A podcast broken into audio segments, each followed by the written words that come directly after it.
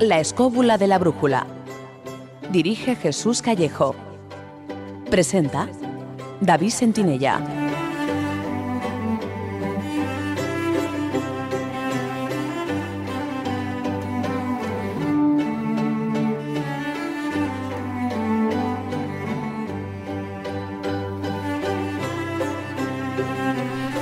Buenas noches amigos escobuleros, ¿qué tal estáis? Desde los estudios de Radio 4G, aquí estamos una semana más con todos vosotros para disfrutar y compartir dos intensas horas de radio con una nueva edición de la Escóbula de la Brújula.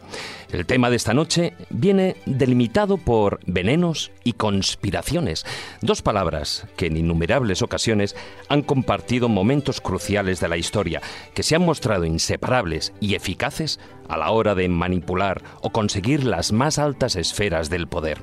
Desde los mitos a la religión, desde la política a las grandes pasiones y amoríos, los venenos han sido utilizados en decenas de conjuras, complots e intrigas. Para hablar de todo ello, contaremos esta noche con una buena amiga como invitada, Ana Vázquez Ois, doctora en Historia Antigua, pero habrá mucho más.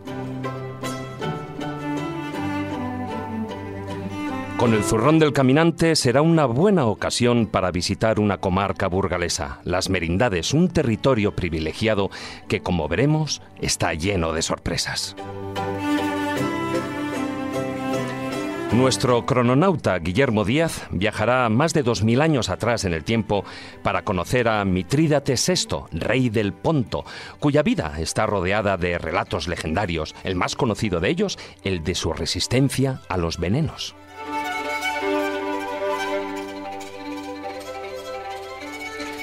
En la sección Ciencia con Conciencia, Carmen Fernández nos hablará de los asesinos de la tabla periódica de los elementos. Hoy también nuestro compañero Carlos Canales no estará en el estudio, pero contaremos con él para que nos ilustre sobre el uso histórico de las armas envenenadas.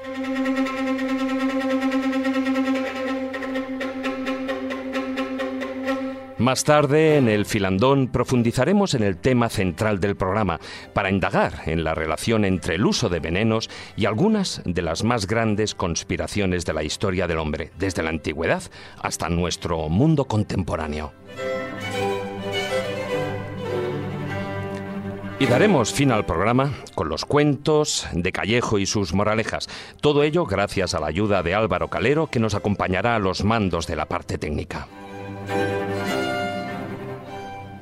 Antes de entrar en materia, os recordamos la dirección de nuestra página web, laescóbula.com, y también nos podéis seguir en las redes sociales. En Twitter nuestro perfil es arroba laescóbula7 y en Facebook nuestro grupo oficial La Escóbula de la Brújula. Desde aquí, un saludo para todos vosotros escobuleros.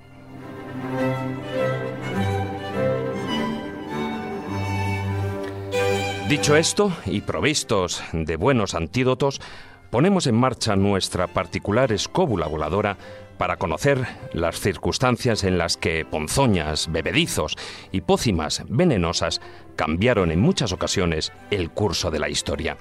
Queridos amigos, comenzamos. Si quieres viajar a lugares con historia y sumergirte en los grandes misterios de nuestro mundo, la escóbula de la brújula, en Radio 4G.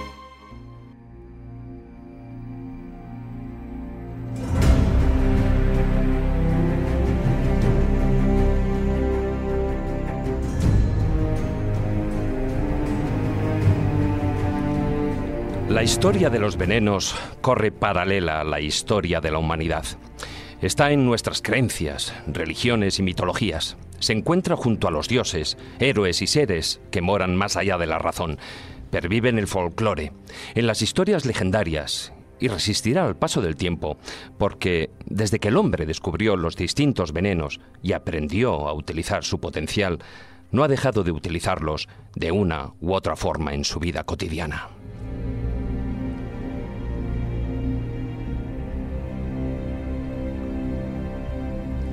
Muchos años antes de la era cristiana ya había investigadores en esos compuestos y en los antídotos que libraban de la muerte a quien los ingería.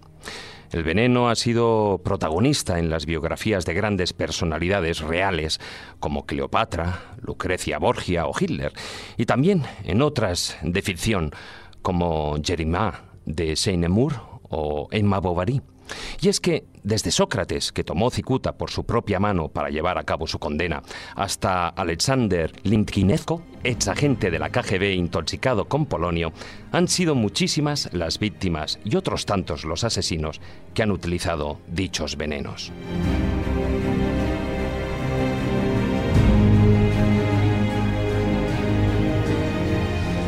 Generalmente las víctimas fueron personas influentes de su tiempo, elocuentes y poderosas, cuya personalidad era envidiada por mentes codiciosas y retorcidas que tramaron maquiavélicos planes para conseguir sus objetivos. Esta noche en la escóbula de la brújula y junto a nuestra invitada, daremos un repaso a muchas de estas intrigas de poder.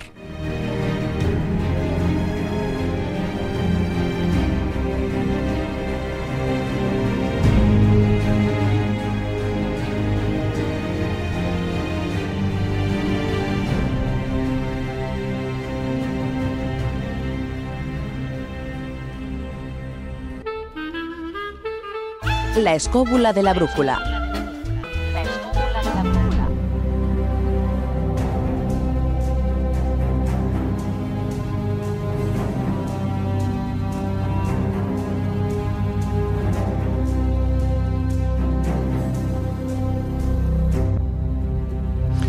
Muy buenas noches, don Jesús Callejo.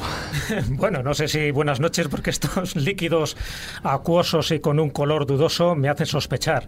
Pero muy buenas noches, don David sí, Sentinella. sí. Tú por si acaso mira bien el vaso de agua que tienes ahí enfrente. Tengo, tengo el antídoto. Traigo todos los antídotos menos el de la serpiente de cascabel. Ya veremos a ver. El veneno hoy en día todavía se puede detectar, ¿no? Pero antes, bueno, No, la cosa antes era, era, diferente. Claro, efectivamente, antes de que se conocieran los estudios de toxicología, matar con veneno era la mejor prueba de que no quedara huella, ¿no? Es la muerte silenciosa, como se la ha llamado. Sí. Evidentemente, el que tiene el poder no quiere perderlo y por lo tanto piensa que todo el mundo conspira contra él y el que no tiene el poder quiere obtenerlo y por eso utiliza también todos los medios que tiene a su alcance. Hombre, pues eso, el asesinato puro y duro, ¿no? Con una daga cortando la cabeza, como que deja mucha sangre. Por eso el veneno se utilizó, sobre todo. Más el- limpio, ¿no? Mucho más limpio y por eso, para que no quedara secuelas. A ver quién hacía la autopsia y luego determinaba que era arsénico, cianuro lo que había ahí.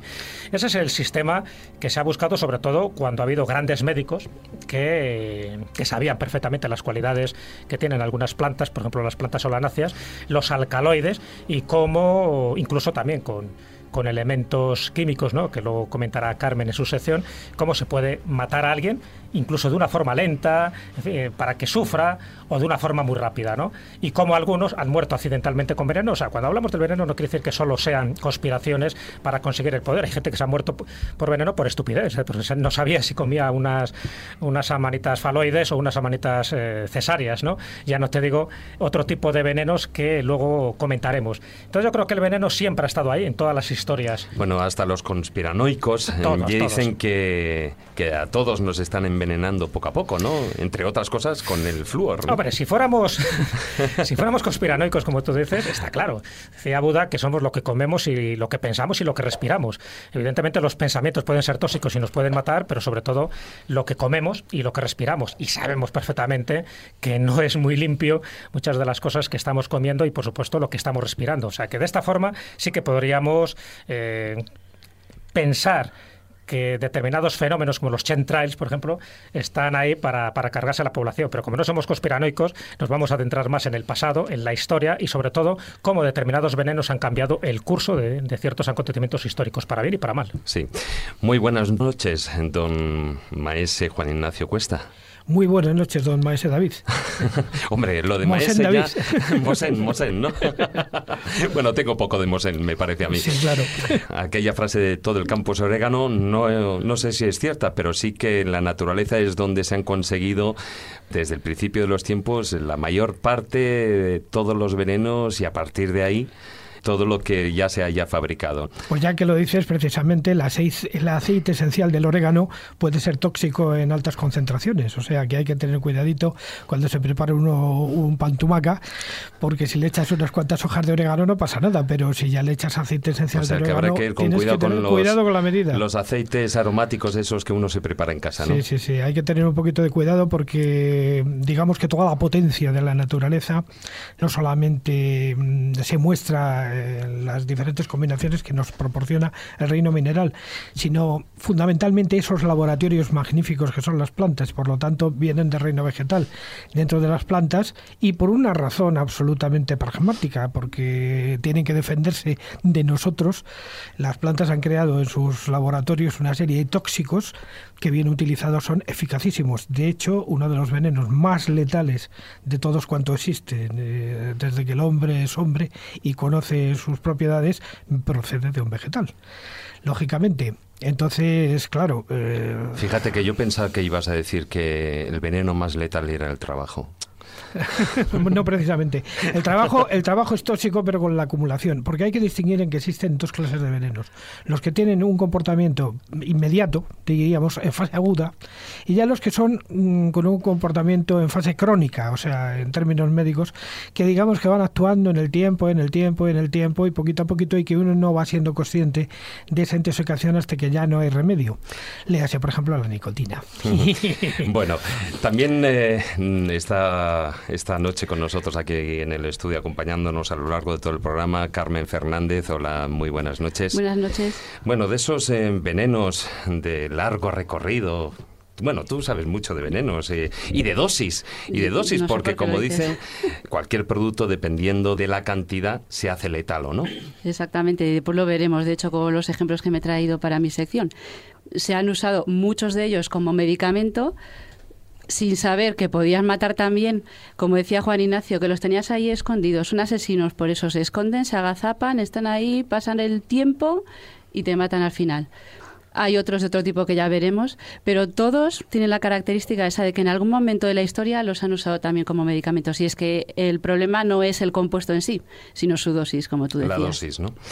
Bueno, y como ya lo he anunciado antes en el sumario, hoy vuelve a estar con nosotros Ana Vázquez Hoyes. Hola, muy buenas noches. Buenas noches. Bienvenida de Bien nuevo al programa. Es un placer tenerte de nuevo aquí. Para aquellos osados que no conozcan a Ana Vázquez Hoyes, es eh, doctora en Historia Antigua, es profesora y tutora de, ese departamento de la Universidad de la UNED. Es autora de más de 30 publicaciones y ensayos académicos historios. Bueno, ahí en- podríamos citar algunos, entre los que se encuentra Diana en la religiosidad hispano-romana, el Diccionario del Mundo Antiguo, el Mundo Griego, de los inicios a la conquista romana, eh, la República Romana, el mundo griego, o incluso una novela, ¿no? El Sol Negro, la venganza de Nefertiti. También has escrito, bueno, numerosos artículos, has participado en, muchos congresos y hasta tenés la, la anécdota de haber sido responsable de programas didácticos, tanto de radio como de televisión, ¿no? Por cierto, cuando estamos pensando, bueno, en organizar este programa, nos vino a la cabeza, mm, como experta en antiguas civilizaciones, que estarías, no sé si decir, desolada, indignada, cabreada con todos esos desastres arqueológicos que se están produciendo a manos de, los grupos yihadistas. Más que enfadada, cabreada, estoy dolida. Siempre que hablo del tema lloro, con lo cual si veis que lloro, lloraré. Yo estaba, pues ahora mismo, hace, en 2002, estaba en Irak, en estos momentos, y salí de allí el día antes, exactamente que al año siguiente mataron a Couso. y el ver que todo lo que yo había grabado, que tengo todas las eh, películas, que además mm, íbamos grabándolas escondidos porque llevábamos un policía de Saddam Hussein para que no lo grabásemos. Y pensar que todo eso, que yo me jugué el bigote porque estuve detenida con mi hijo por la policía de Saddam Hussein por sacar una foto. Entonces, como yo iba invitada por Saddam Hussein, dije, pues, pues no te preocupes, que de aquí nos sacarán, ¿no? Pero tengo la anécdota de que estuve detenida precisamente por una foto del Tigris sin saber que detrás estaba el Ministerio de la Guerra. Con lo cual yo, yo espía. O sea, fijaros con esta cara, servidora en espía, ¿no? Yo como loca diciendo el tigris, el tigris, qué emoción. El caso es que mm, han destruido, pero han destruido poco de lo que hay y de lo que, que había porque ya estaba muy destruido, que se lo contaba hace, eh, en, la comida a Jesús. Básicamente en Irak, ¿no? en Irak, en Siria. Es peor lo que está pasando en Siria que está pasando en Irak, porque eh, estaba totalmente machacado por los persas y por los babilonios, y estaba reconstruido por Saddam Hussein, era todo artificial. Lo que hay en Babilonia ahora mismo le han quitado el alicatado de la puerta de Istar, que está en el Museo de Berlín, y lo que hay allí es la base y el fundamento. Hay eh, monumentos tan sumamente impresionantes que tienen millones de ladrillos que ni las guerras, ni los americanos, ni los obuses, ni, ni las bombas pueden destruir lo que son los famosos zigurats. Pero el problema es que se están cargando la memoria histórica de nuestra civilización, pero lo están sellando porque lo que nos interesa, la historia, está sellada por este nivel de destrucción y digo yo que lo están salvando. Es decir, lo, que decís del veneno, que lo mismo que destruye conserva, pues decir, lo que no mata engorda, pues esto está engordando un estrato más el nivel impresionante de destrucciones que llevamos desde el cuarto milenio antes de Cristo. Con lo cual, con eso me consuelo, ¿eh? O sea, como tonta, me consuelo que no me queda más remedio. No, pero aparte de eso, además quería decirte que no solamente es lo que estén destruyendo, pero además lo que se rapiñó lo que está ya, no está, ya no está en sus manos. Eh, hace ya bastante tiempo. O sea, afortunadamente está en los museos del mundo occidental.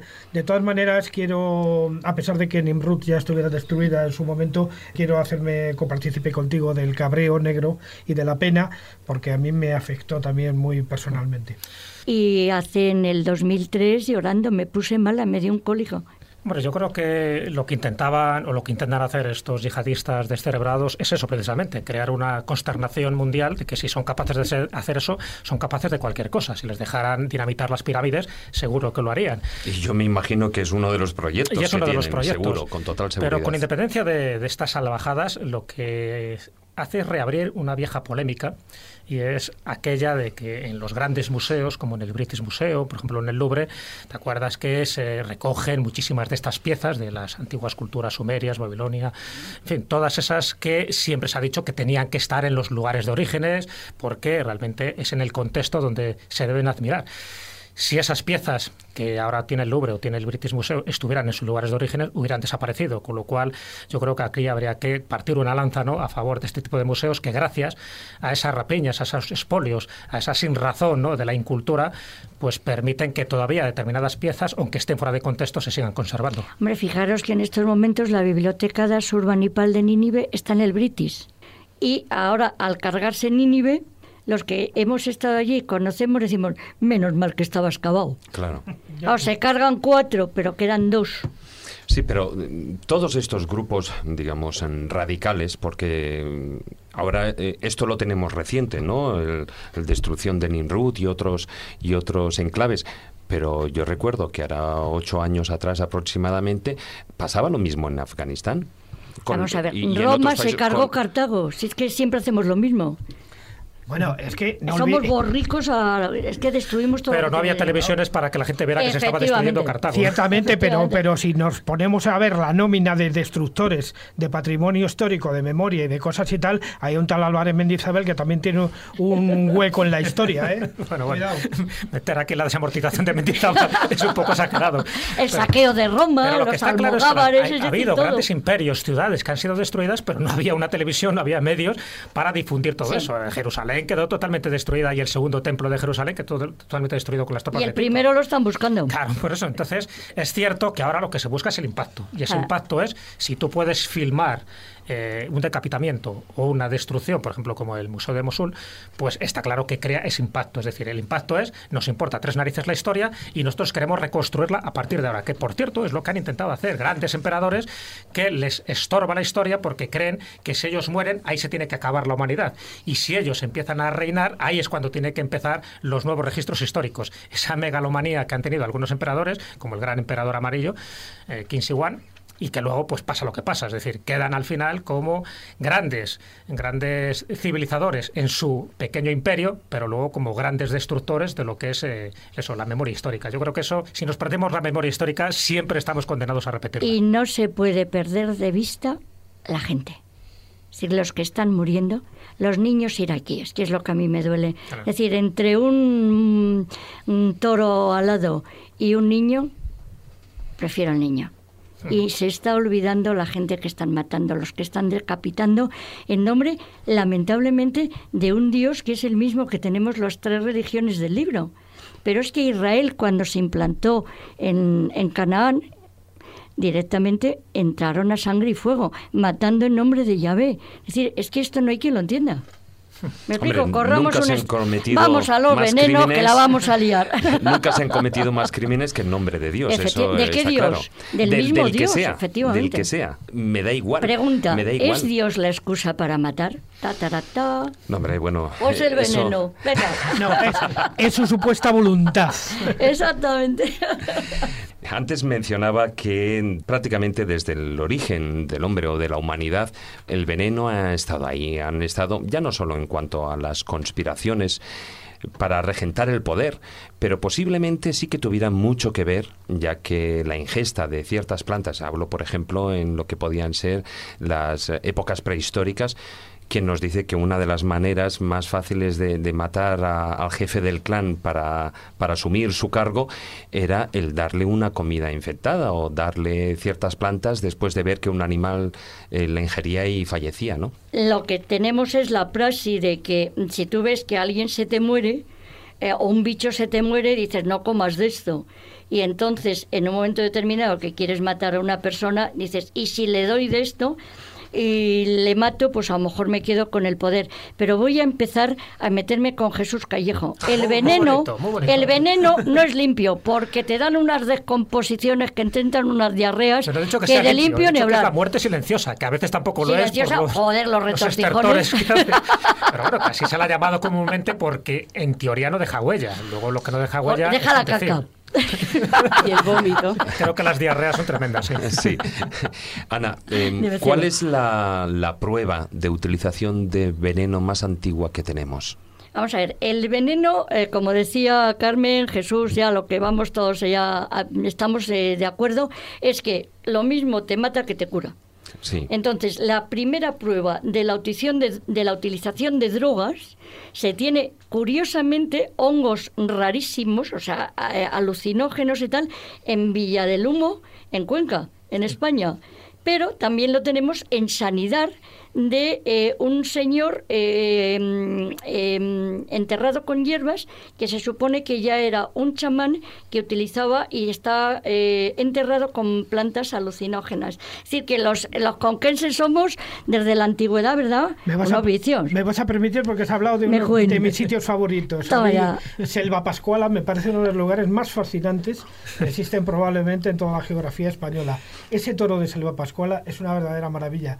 Y en cuanto a... Y viva y España y olé, que siempre Claro, hablamos del claro, lejano claro, oriente, por los españoles, viva España y olé, ¿qué paso estamos?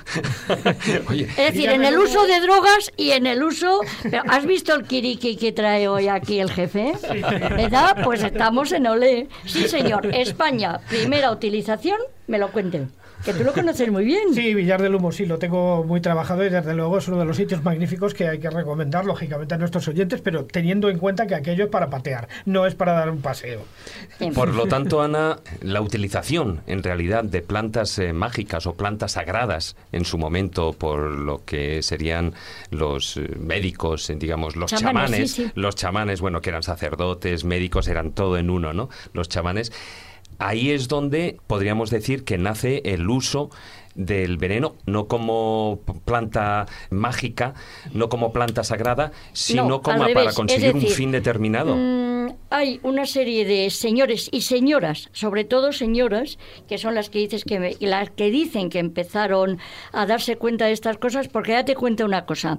El señor se iba a cazar y la señora se quedaba en casa pariendo y de repente descubrió una cosa que es la, agricultura, que hizo un día la compra, recolectó, dijo, va, que le han salido unas cosas así y se descubre la agricultura. Entonces yo siempre pienso que es la mujer la que empezó a pintar, la que empezó a, a ser más sedentaria. Estoy hasta las narices de cambiarme todos los años de sitio donde vivir, a ver qué hago con los niños que se me ponen malos y tal.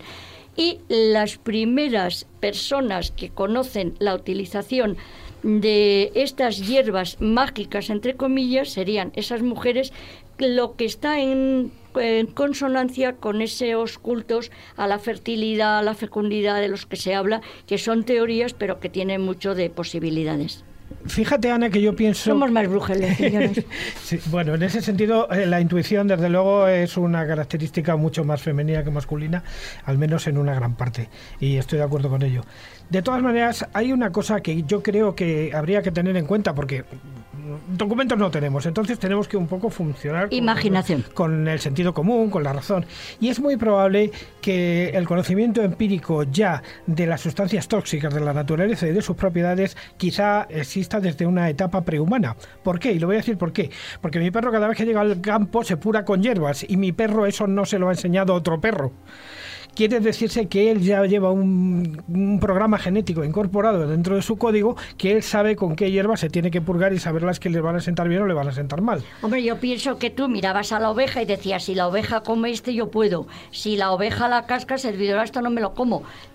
pero se lo doy al vecino del quinto, que es un desgraciado. O me cargo a la suegra. Eh, es decir, de la observación nace la praxis. Luego también hay ciertos elementos, el que independientemente de la cantidad, pero que si para nosotros eh, supone un alimento, para un animal puede suponer un veneno. Pero, pero. Y ahí tenemos, por ejemplo, el perejil, ¿no? No, hay una cosa que es fundamental. Yo contaba precisamente en el sol negro que hay venenos que los animales pueden comer y las personas no. Es una de las cosas que yo descubrí precisamente y que incluso eh, hay venenos mm, que cuando comes de las cosas que come ese animal o comes de ese animal, tú te vas inmunizando, que es lo que hablabais luego de lo cuando hablemos de la teriaca y de mitrídates, ¿no? Sí, sí. Efectivamente, lo que acaba de decir Ana es muy cierto. Una vaca se come un estramonio y no le afecta. Pues de todo esto hablaremos ampliamente, tanto en las secciones, pero sobre todo en el filandón. Así que, con vuestro permiso, vamos a dar paso a la primera de las secciones.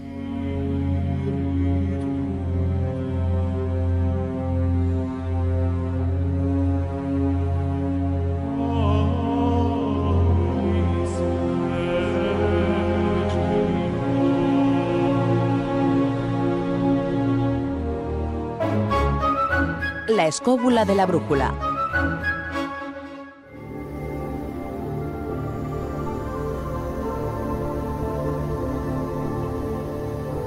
El zurrón del caminante.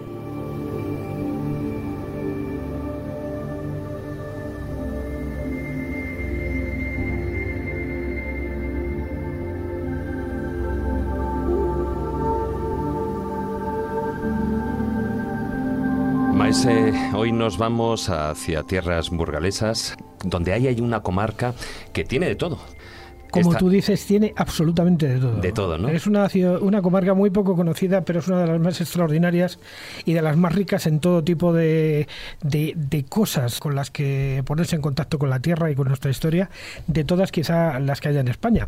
No es que otras no sean ricas, pero esta es especialmente rica.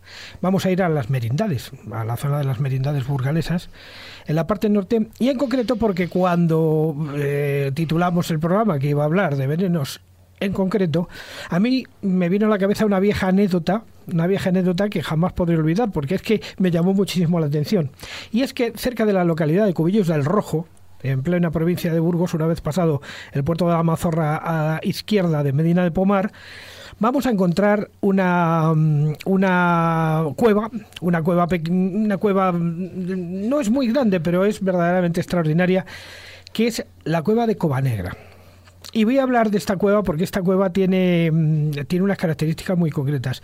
Primero voy a decir que posiblemente de toda la provincia de Burgos sea una de las cúpulas más extraordinarias, porque ese voladizo que tiene de, entre, de 31 metros transforma esa cúpula en una cosa absolutamente insólita, como si estuviéramos en el Panteón Romano. Bueno, de hecho es una cueva de cine, ¿no? efectivamente, porque el óculo por el que entra en luz a la cueva va generando todo el juego de luces a lo largo del día, tal es así que la utilizaron como exteriores para rodar parte de Conan el Bárbaro. De hecho, allí colocaron unos hierros y unos tornillos que ahora afortunadamente los han quitado porque estaban oxidados y con algunos ya tuve yo algún problema en un momento dado de, mi vida que estuve a punto de pasar la mejor vida precisamente por eso.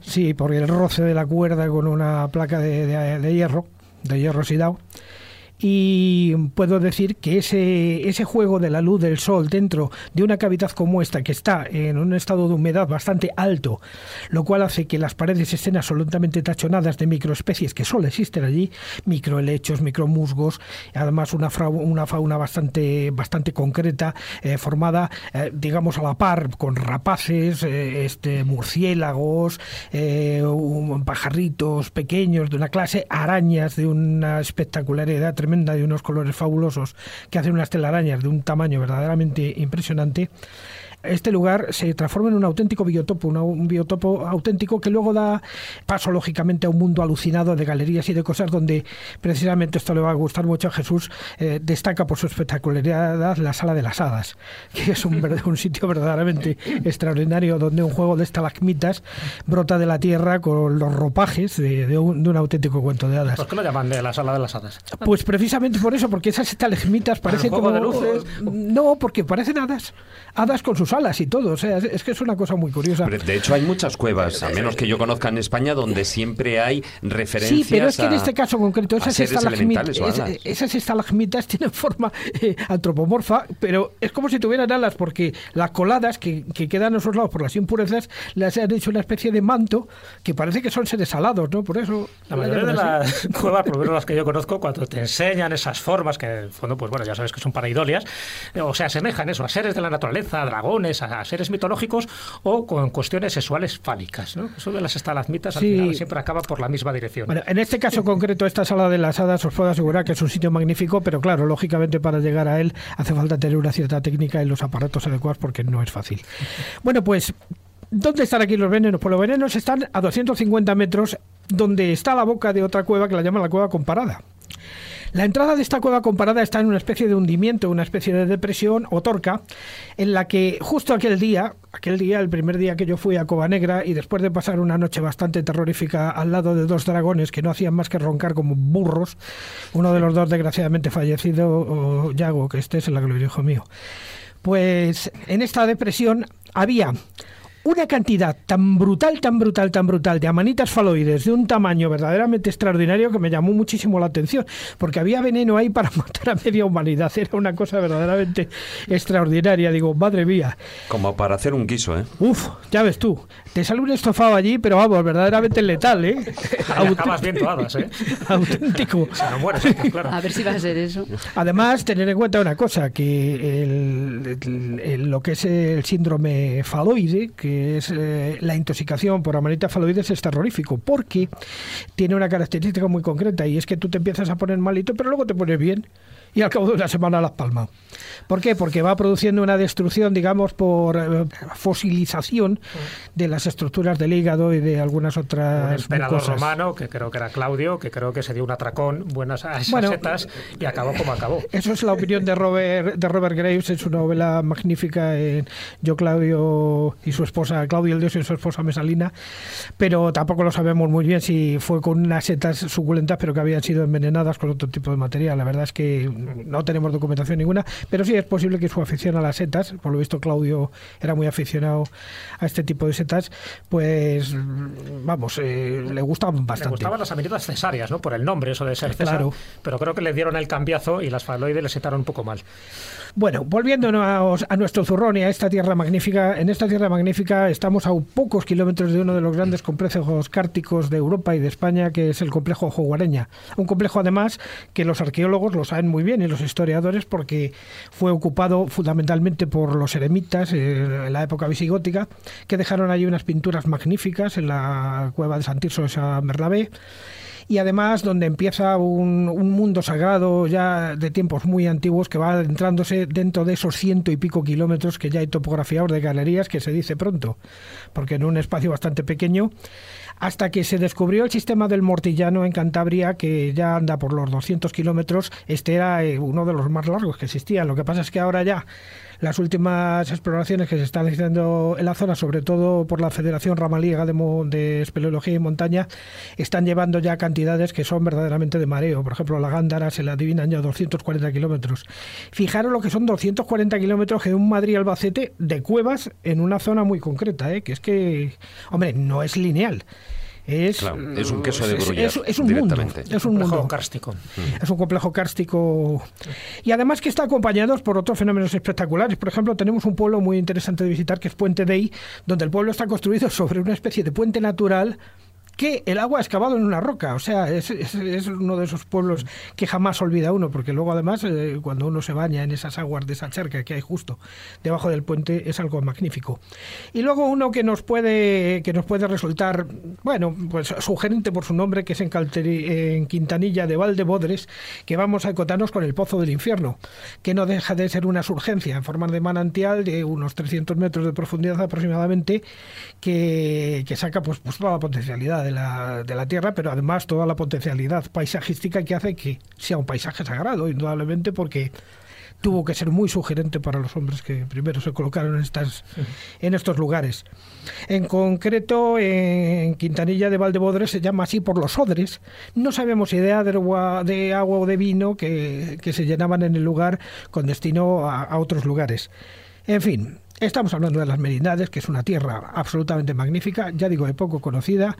Ya hablamos de un pueblecito, recordar en un tiempo que hablé de un castillo mínimo que había en la localidad de Virtus, cerca de Soncillo, otro lugar verdaderamente a visitar, y de muchas cosas que, que vamos a dejarla para otros programas. Lugares que solo conoce más se cuesta, vamos. Sí, sí. que buscar no, no, lugares raros de esa todo, España sagrada y mágica. Todo espeleólogo conoce Cova Negra, y además sé muy bien de lo que hablo.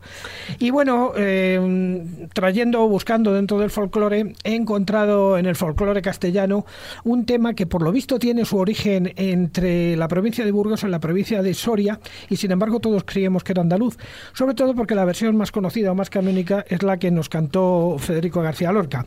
Y lo vamos a traer un poco para terminar siempre nuestro pequeño zurrón. Todo el mundo conoce esta canción, así que todo el mundo la puede tararear si quiere, ¿no? Lleva la tarara un vestido verde lleno de volantes y de cascabeles. La tarara sí, la tarara no. La tarara, niña que la he visto yo. Luce mi tarara su cola de seda sobre las retamas y la hierba buena. Tarara, sí, la tarara, no. La tarara, niña que la he visto yo. Ay, tarara loca, mueve la cintura para los muchachos de las aceitunas. La tarara, sí, la tarara, no. La tarara, madre que la he visto yo.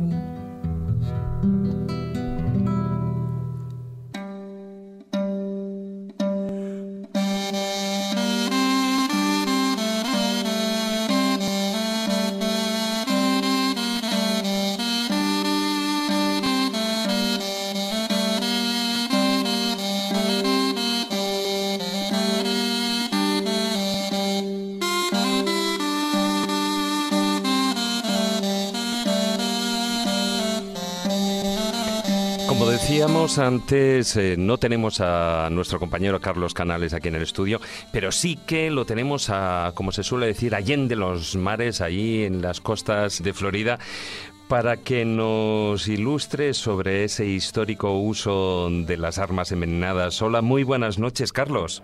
Hola, ¿qué tal? ¿Qué tal a todos? Bien, muy bien. Oye, se me hace raro eso de, de escucharte tan bien. Aquí, aquí en las colonias. en las colonias, tú lo has dicho.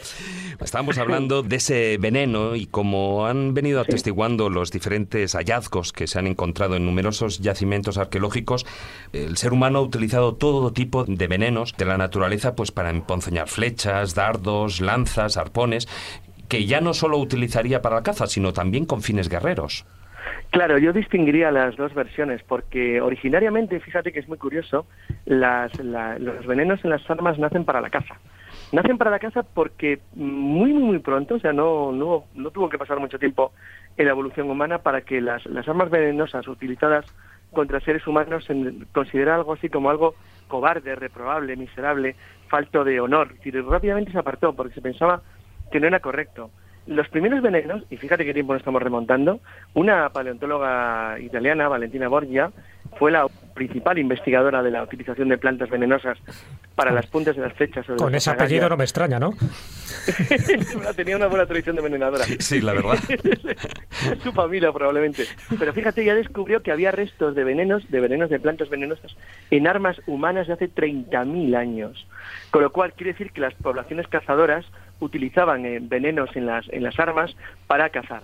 Es curioso porque luego tanto babilonios como griegos, como romanos, como persas utilizaron venenos como, como elementos de caza, pero nunca los utilizaban contra personas, o era muy raro, muy infrecuente, porque es verdad que los códigos de honor de, de las civilizaciones primeras consideraban algo muy cobarde el utilizar venenos, venenos en las armas.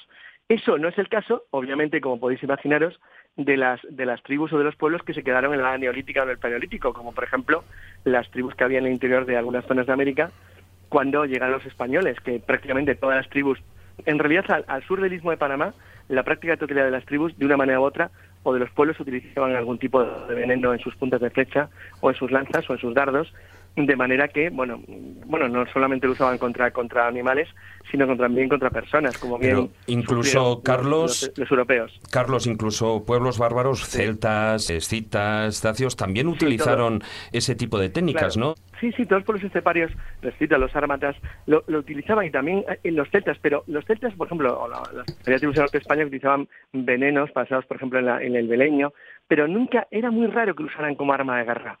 O sea, era, era, era, no sé, era, era como un tema que comentaremos luego, si no, al final, sobre el valor Carlos, perdona, estamos eh, perdiendo la, la conexión, tenemos algunos problemas de sonido. Yo creo que está sufriendo los efectos del veneno, ¿no? Eh, Se te entrecorta la voz. Sí, sí, sí. No sé si es que te estás paseando por alguna cueva. Bien, ¿no? Bien, ¿no? A ver, Sí, sí. Vale, ¿ahora me oís bien? ahora sí, Ah. ahora sí. ¿Qué tal? Vale, pues decía que, que realmente las, las tribus americanas de los pueblos de América al sur del istmo de Panamá seguirán utilizando armas, armas bueno, envenenadas, puntas de flecha o de lanza o, o de dardo, hasta tiempos relativamente recientes. Incluso algunas tribus pan- eh, del interior de Brasil o de la Amazonía lo utilizan todavía hoy. Y es porque lo usaban tanto contra animales como, como contra personas, porque esos códigos extraños de honor que, que- que aparecieron en las primeras civilizaciones, ellos no los tenían. Carlos. Entonces, hay casos realmente curiosos. Sí. Sí. Hay un caso que me interesa ahora que has hablado de la Amazonía, en fin, de ver. Sudamérica. Sí. Eh, los indios mataban sobre todo con una sustancia que paradójicamente se llamaba curare, pero lo que hacía es matar. Me interesa muchísimo lo que le pasó a un conquense, a, Alonso de Ojeda, bueno. que ni con esas. Alonso Ojeda es, el- es conocido porque es el fundador de la primera colonia europea en, en lo que se llamaba Costa Firme, o sea, en territorio continental de América. Se la llamó San Sebastián la Nueva eh, y eligió el peor lugar del mundo. O sea, mira que es difícil ¿eh? elegir un lugar malo en América. Bueno, pues eligió el peor, en la zona de las bocas, al sur de las bocas del Toro, en la zona de, la, de la selva del Darién, un lugar horrible, lleno de mosquitos, de pantanos, de todo tipo de bichos y de indios feroces que utilizaban unas flechas envenenadas que el- ellos llamaban, los castellanos llamaban flechas de hierba. Entonces, una de las flechas venenosas, bueno, sabían que si te daban una flecha de esas estabas muerto. Y Alonso de Ojeda le hirieron con una pierna. Entonces, claro, sabía que iba a morir en un, en un plazo muy breve. Entonces ordenó a sus compañeros que le arrancaran la flecha, que le envolvieran toda la cara con paños envueltos en vinagre y se hizo fundir en la pierna el peto de su armadura. Por supuesto no volvió a andar bien en toda su vida, pero sobrevivió, sobrevivió. Eso, esos son hombres. Como Era de ibéricos. Cuenca, claro. Claro, de Cuenca. Era un tío duro. Esto, esto me recuerda a la noticia está el manchego que hace poco han pegado seis puñaladas, que salió hasta en Estados Unidos. Que dijo, soy manchego, me recupero pronto. Sí, el de los cubatas. Pues algo parecido. Pero bueno. Carlos, no solo se ha utilizado el curare, también eh, tejo, acónitos, Sí, han utilizado sí, muchos o- otros elementos. Sí, el pakuru, por ejemplo, que genera, que, se utiliza todavía entre cazadores de la Amazonía y genera, eh, bueno, paradas cardíacas.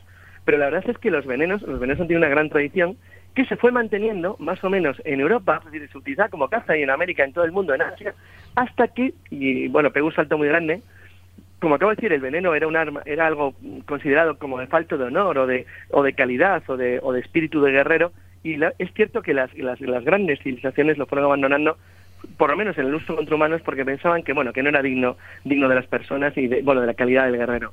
Sin embargo es verdad que de una manera u otra siempre se utilizó. Y el primer tratado que existe en la historia que pone fin a una guerra posible de venenos o de armas contaminadas, lo firman el Sacro Imperio Romano Germánico, o sea, el Imperio Alemán, en 1675 con la Francia de Luis XIV, donde se comprometen ambos bandos a no utilizar nunca, bajo ningún concepto, armas ni proyectiles cargados de veneno. A partir de ahí, es verdad que tanto la Convención de la Haya de 1899, que ya anticipaba la existencia de gases tóxicos, pues intentaron prohibir las armas venenosas. ¿Qué es lo que ocurrió? Pues lo sabe todo el mundo, la Primera Guerra Mundial, donde el cloro, la hiperita se utilizan de manera masiva y donde las armas químicas se convierten en un arma de destrucción masiva. Alguien podría decir, y es verdad, que las armas químicas en la Primera Guerra Mundial mataban aproximadamente al 2% de los afectados y las armas normales al 25%. Pero aún así, el tipo, de, el tipo de muerte que generaba la dimensión o la forma de siembra de los campos sembrados con proyectiles de, gas, de gas, de mostaza o de gases que en la Segunda Guerra Mundial si se hubieran usado hubieran sido muchísimo peores porque eran ya gases nerviosos, pues hicieron que a lo largo de, los años que siguieron a la Segunda Guerra Mundial, a, perdón, a la Primera Guerra Mundial, las armas químicas en 1925 fueran prohibidas en el protocolo de Ginebra. Eso no quiere decir que no se hayan usado después, de hecho se han usado. Hay montones de ejemplos que conocemos, desde los de Hussein en, contra los kurdos hasta otros muchos más. Pero realmente es cierto que las armas químicas de manera masiva no han vuelto a ser usadas después de la Primera Guerra Mundial, salvo en conflictos coloniales o en conflictos aislados. Y es verdad que se han utilizado...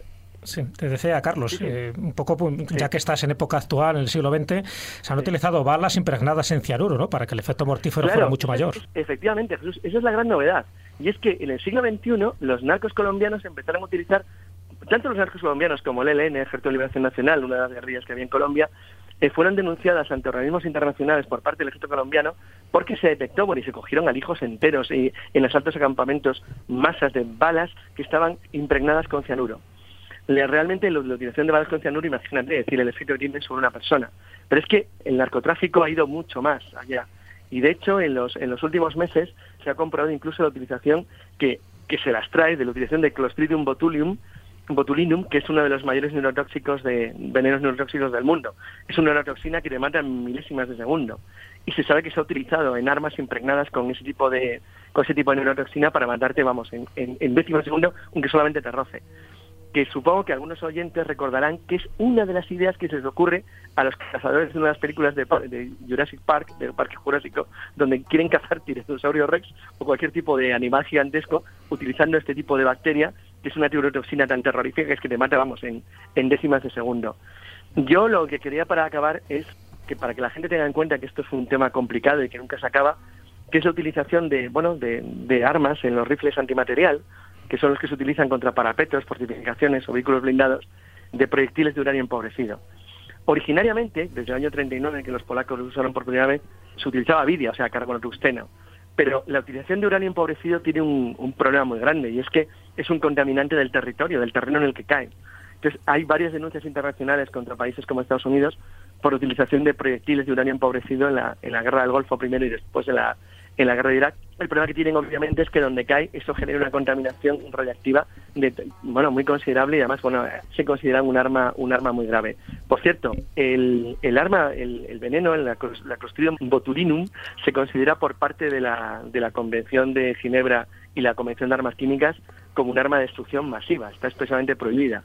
Eso no quiere decir que determinado tipo de gentuza de este estilo lo utilice por, para sembrar el terror y porque saben que es un arma eficaz y que, además asusta de verdad. Bueno, pues Carlos, ha sido un, repaso rápido, rápido, rápido eh, por a lo largo de la historia. Y eh, bueno, afortunadamente este tipo de armas, como tú bien decías, han sido prohibidas. Como bueno, se las cortan... empobrecido formalmente no están prohibidas, o sea, se están utilizando y es una barbaridad, es un arma de contaminación. O sea, no es verdad que no es un veneno directo para ti, pero es veneno para la gente que vive en la zona, para si se consideran ahora mismo están denunciadas ante los tribunales internacionales porque se considera que es una barbaridad usar armas de uranio empobrecido. Las peores consecuencias podían ser ese tipo de bombas que no llevaran explosivos, sino que llevaran virus. Pero bueno, eso, eso sería... no la guerra venenosa, sería Claro, eso ya será motivo de otro programa. Pues muchas gracias, Carlos, por haber estado aquí con nosotros desde la lejanía. Saludos a, todos. Un abrazo. un abrazo. Adiós.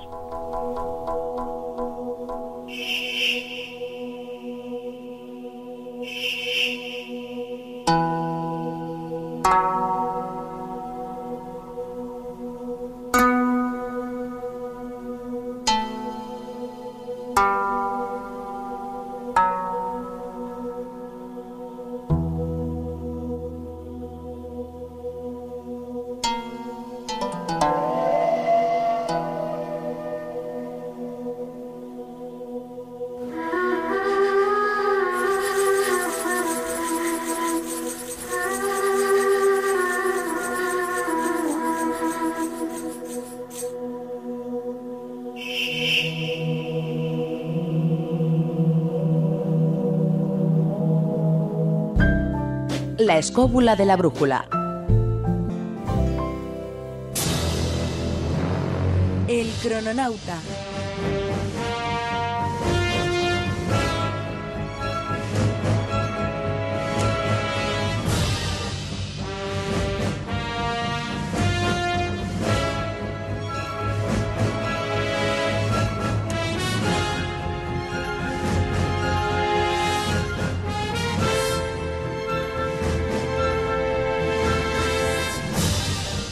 Seguimos con el programa aquí en la escóbula de la brújula y vamos un cambio de tercio, un cambio de sección.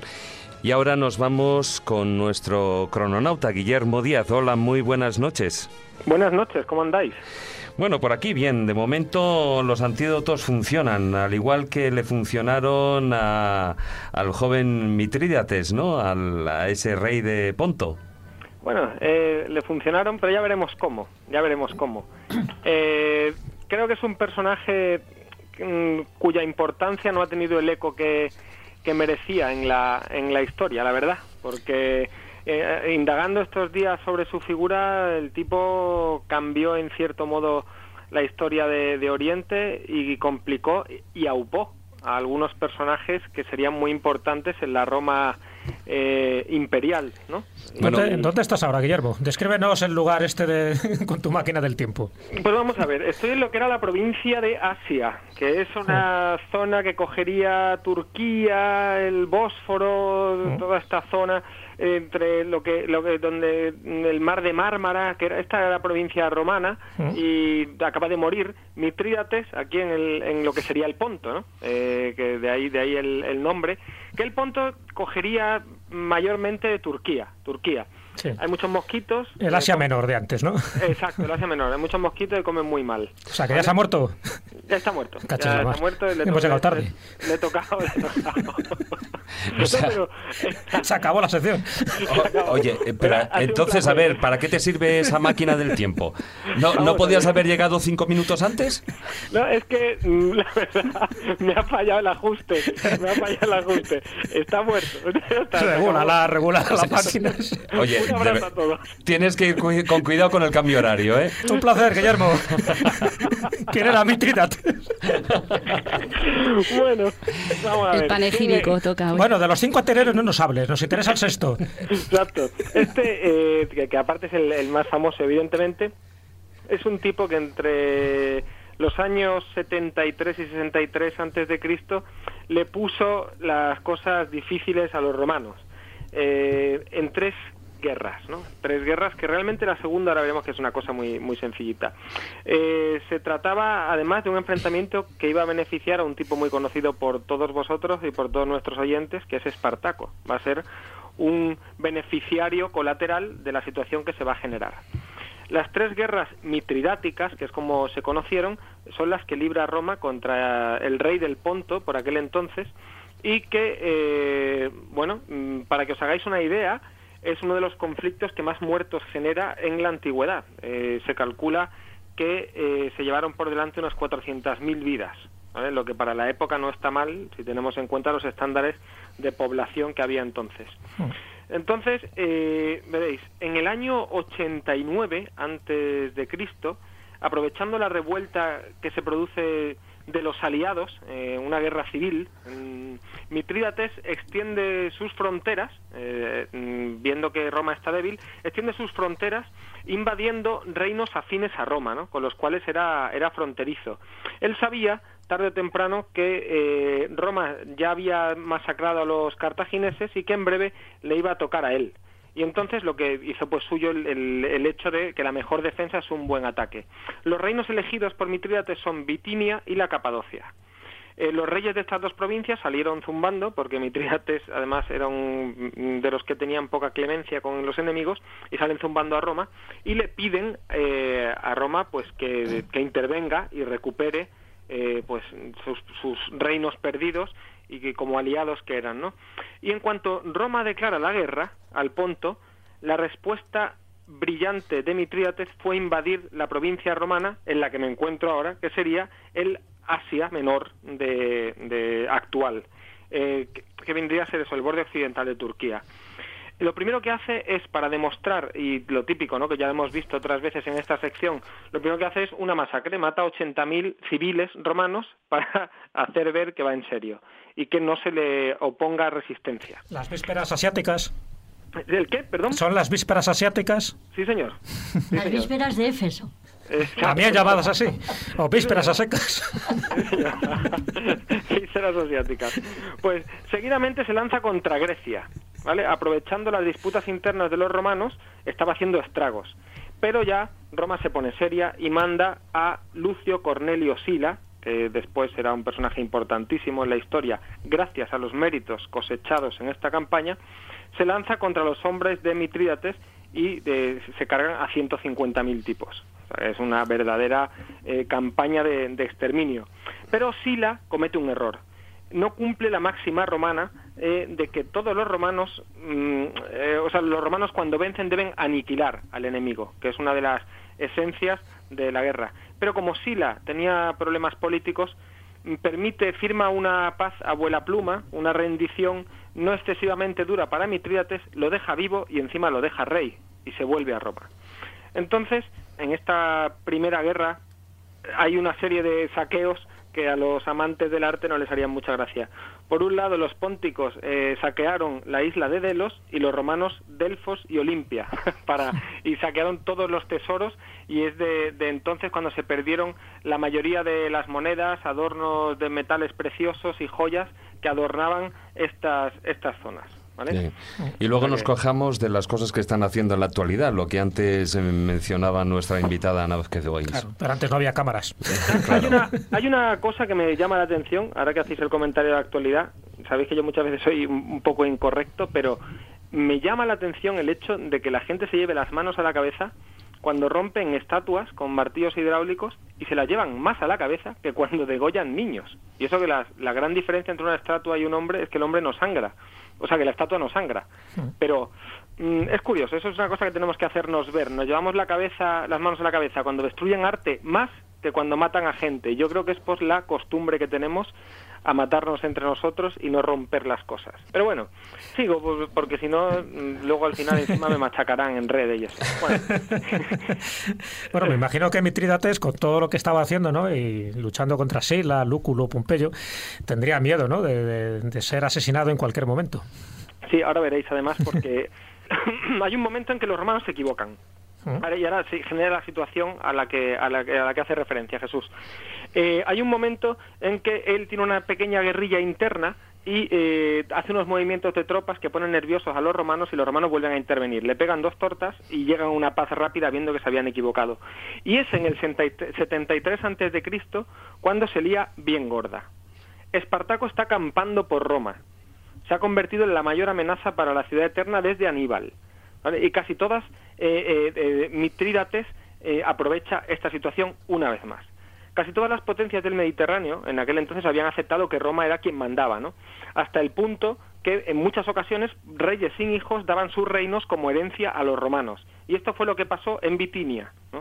Y Mitrídates le dijo a los romanos que habían falsificado el testamento del rey, rey muerto de Bitinia y que si quieres arroz Catalina. Total que invadió Bitinia. ¿vale? Y en la batalla de Calcedonia los pónticos le pegan una paliza a los romanos importante y es entonces cuando los romanos mandan a Pompeyo, ya hartos de Mitrídates, y hacen una racia brutal, destrozan a todo el ejército de Mitrídates y Mitrídates huye corriendo y se encierra en el último reducto que le quedaba para esconderse. Y aquí se da la situación que dice Jesús.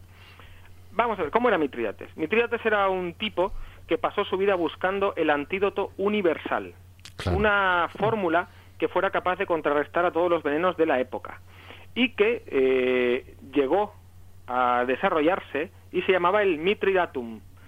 Mm, si queréis luego, eh, nuestros oyentes podrán, eh, ya os enviaré la receta del Mitridatum que la he encontrado, pero que si la leo nos dan las tantas. Porque tiene de todo. Sí, sí, sí, sí. La complexión física de Mitrídates era imponente, ¿vale? Que eso también puede influir en la historia que estoy contando. Era un gigante de una talla muy superior a la media de la época, una complexión física atlética, muy resistente. Era un tipo que se recuperaba muy bien de las heridas y de la enfermedad, eh, poco propenso a la enfermedad. Y por otra parte era un hombre muy culto e inteligente. Dicen eh, que llegó a dominar más de 20 lenguas. Yo creo que esto de las 20 lenguas es un poco como los que tienen 10 licenciaturas, ¿sabes? Que dicen, tengo ciencias políticas, sociología, no sé qué, al final son todas las mismas con tres cursillos.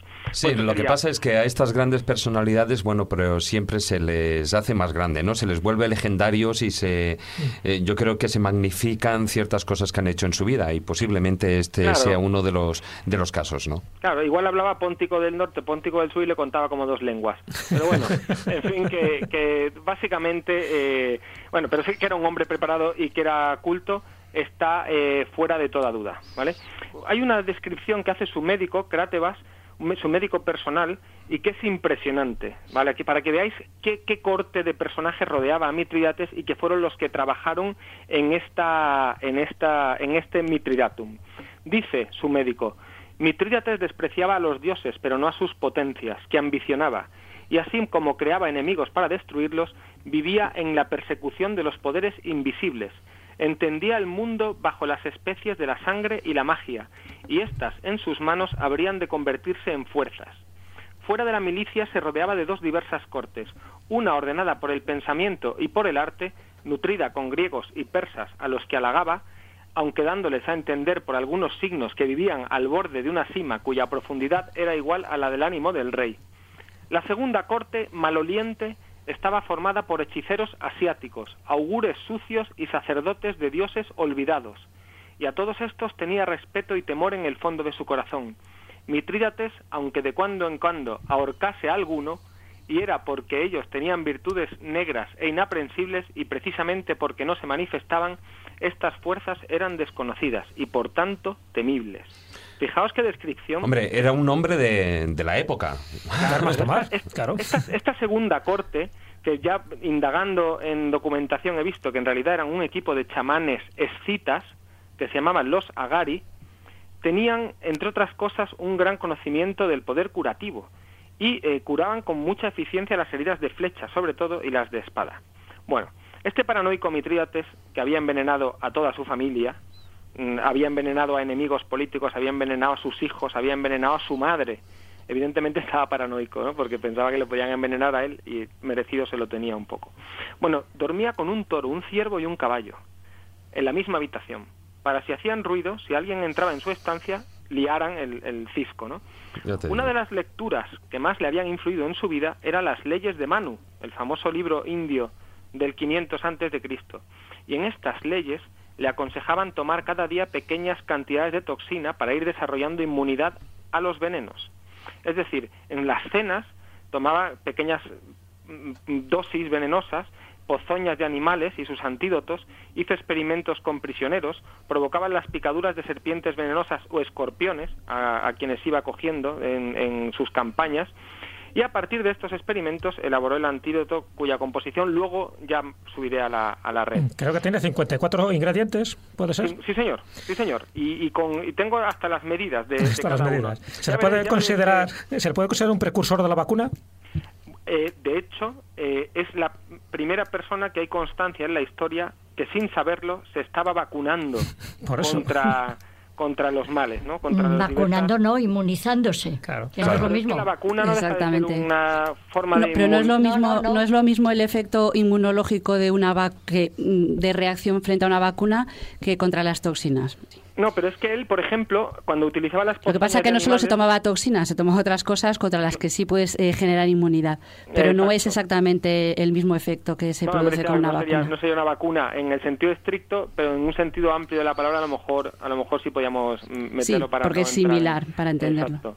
Bueno, pues eh, para que os hagáis una idea, Galeno, el famoso médico romano, mm, basándose en el Mitridatum, mm, hizo unos potingues que le dio a los tres emperadores eh, que, a los que sirvió, ¿no? Que eran Vero, Marco Aurelio y Cómodo. No en vano, Marco Aurelio acabó más enganchado que Paquirrín a, Sí, sí. a las cosas.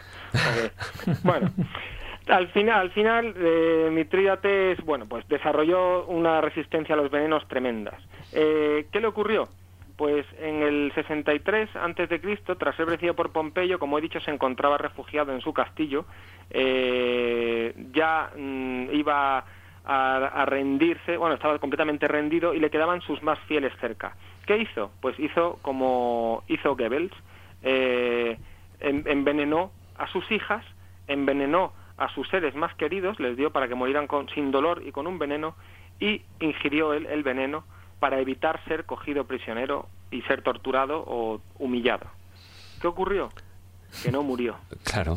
A ver, Estaba tú. tan inmunizado que no murió y tuvo que pedir a un miembro de su guardia personal que lo degollase.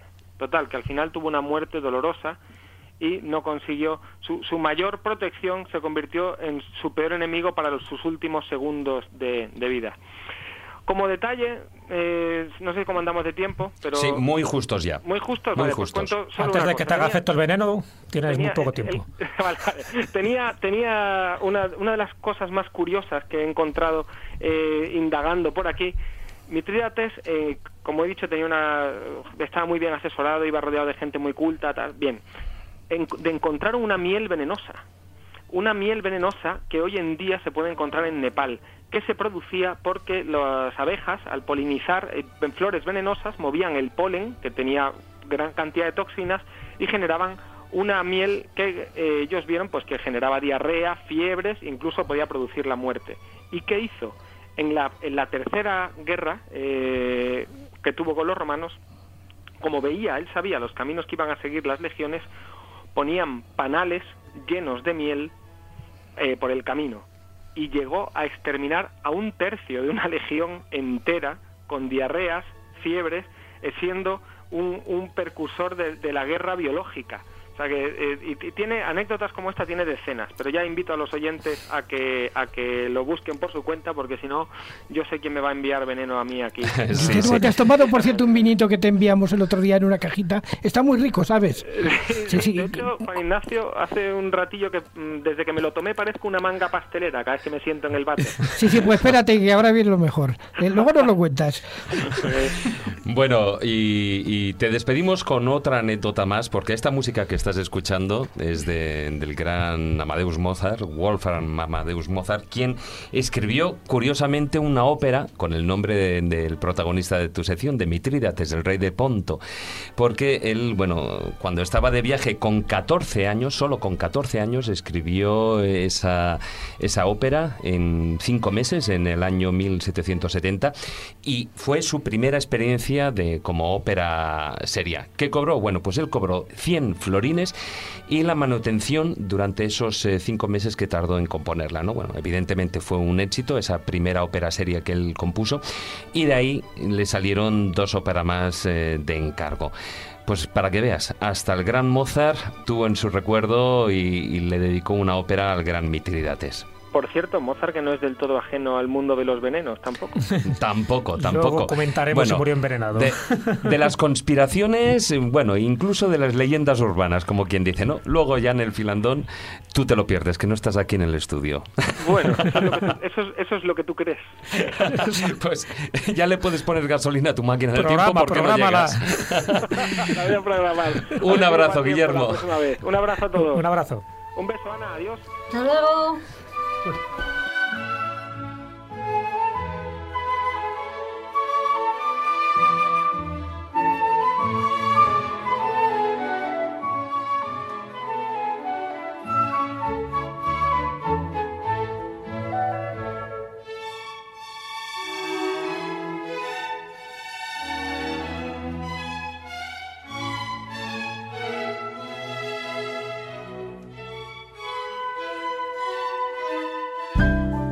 La escóbula de la brújula. Dirige Jesús Callejo. Presenta David Sentinella. Ciencia con conciencia.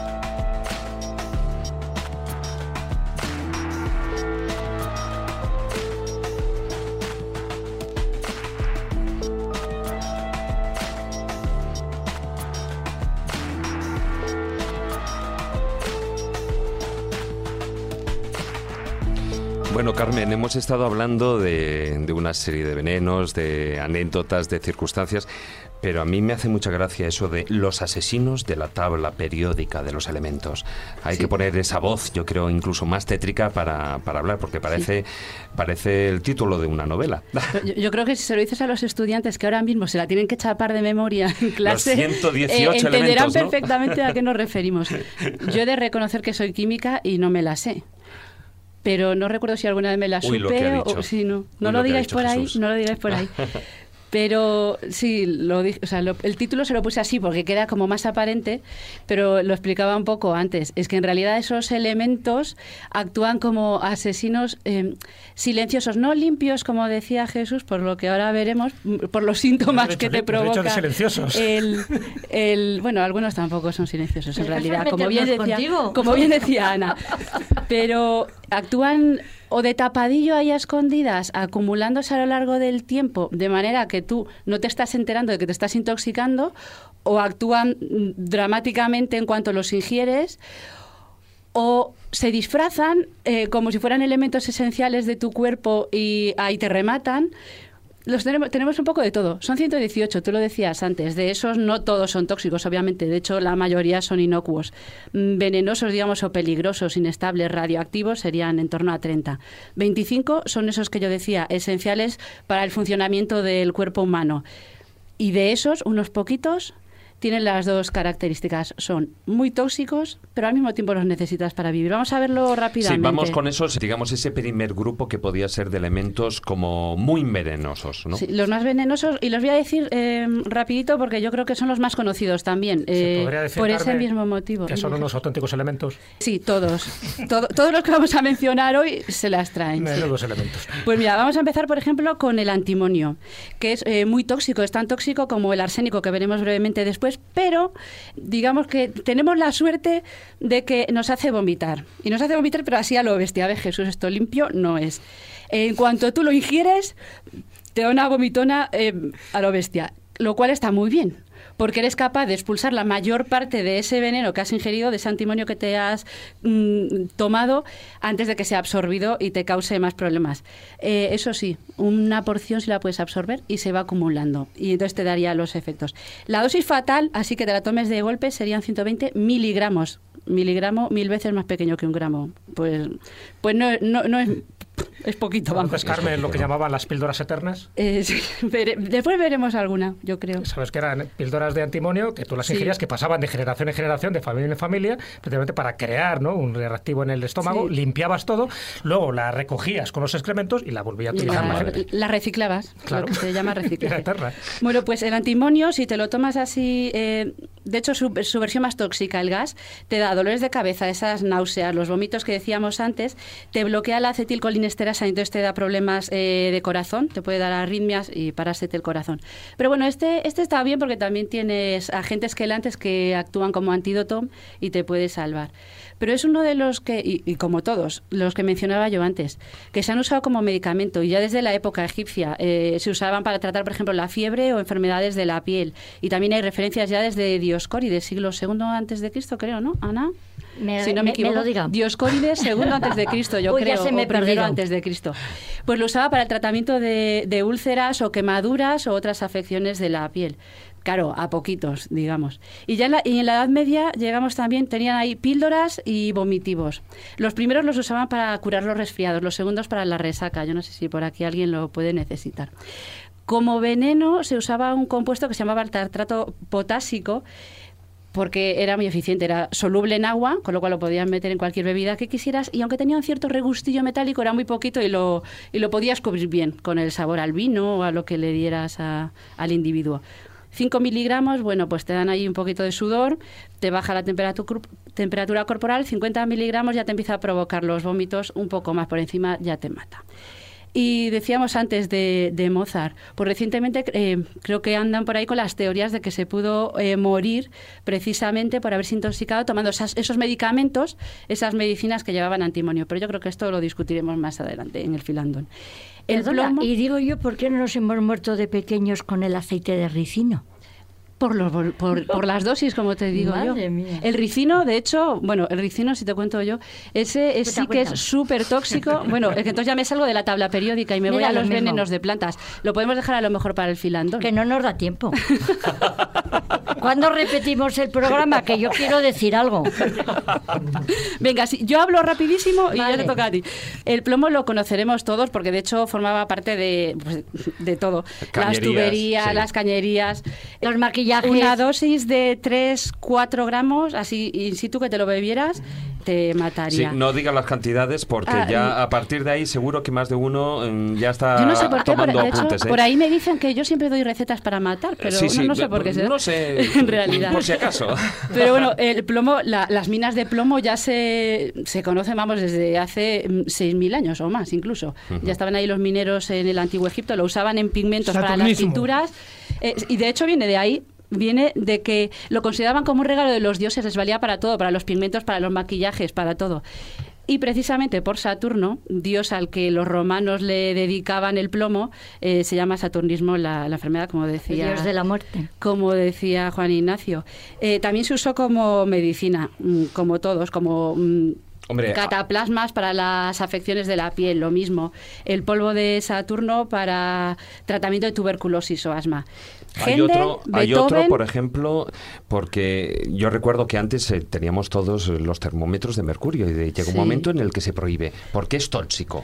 Por si en caso de que se rompa, un niño lo puede Pues fíjate que el, mercurio líquido es, es, el menos tóxico. Más tóxico sería eh, respirarte los vapores de, de mercurio o los, mm, las versiones orgánicas del mercurio que llevan, por ejemplo, metilos, que esas pueden entrar eh, hasta el cerebro y ahí transformarse en, mercurio inorgánico, acumularse y causarte daño cerebral permanente por, por, el problema de que para la división celular. Es por eso. Pero el, mercurio líquido realmente es el menos tóxico, porque aunque se absorbe por la piel, no se absorben las cantidades suficientes pero se usó también como medicamento para la sífilis. Y tenemos personajes como Enrique VIII, Iván el Terrible, que se lo tomaron por ese motivo. También se habló mm, del caso de Napoleón, que tenía en el pelo niveles elevados de mercurio, pero no se cree que fuera este el que lo mató, sino el más famoso arsénico. Otro de los venenos, y que de hecho ha tenido tradición literaria, es el talio, que yo creo que a lo mejor es menos conocido, pero sin embargo Agatha Christie lo, mete como el asesino en una de sus novelas. Y este Saddam Hussein.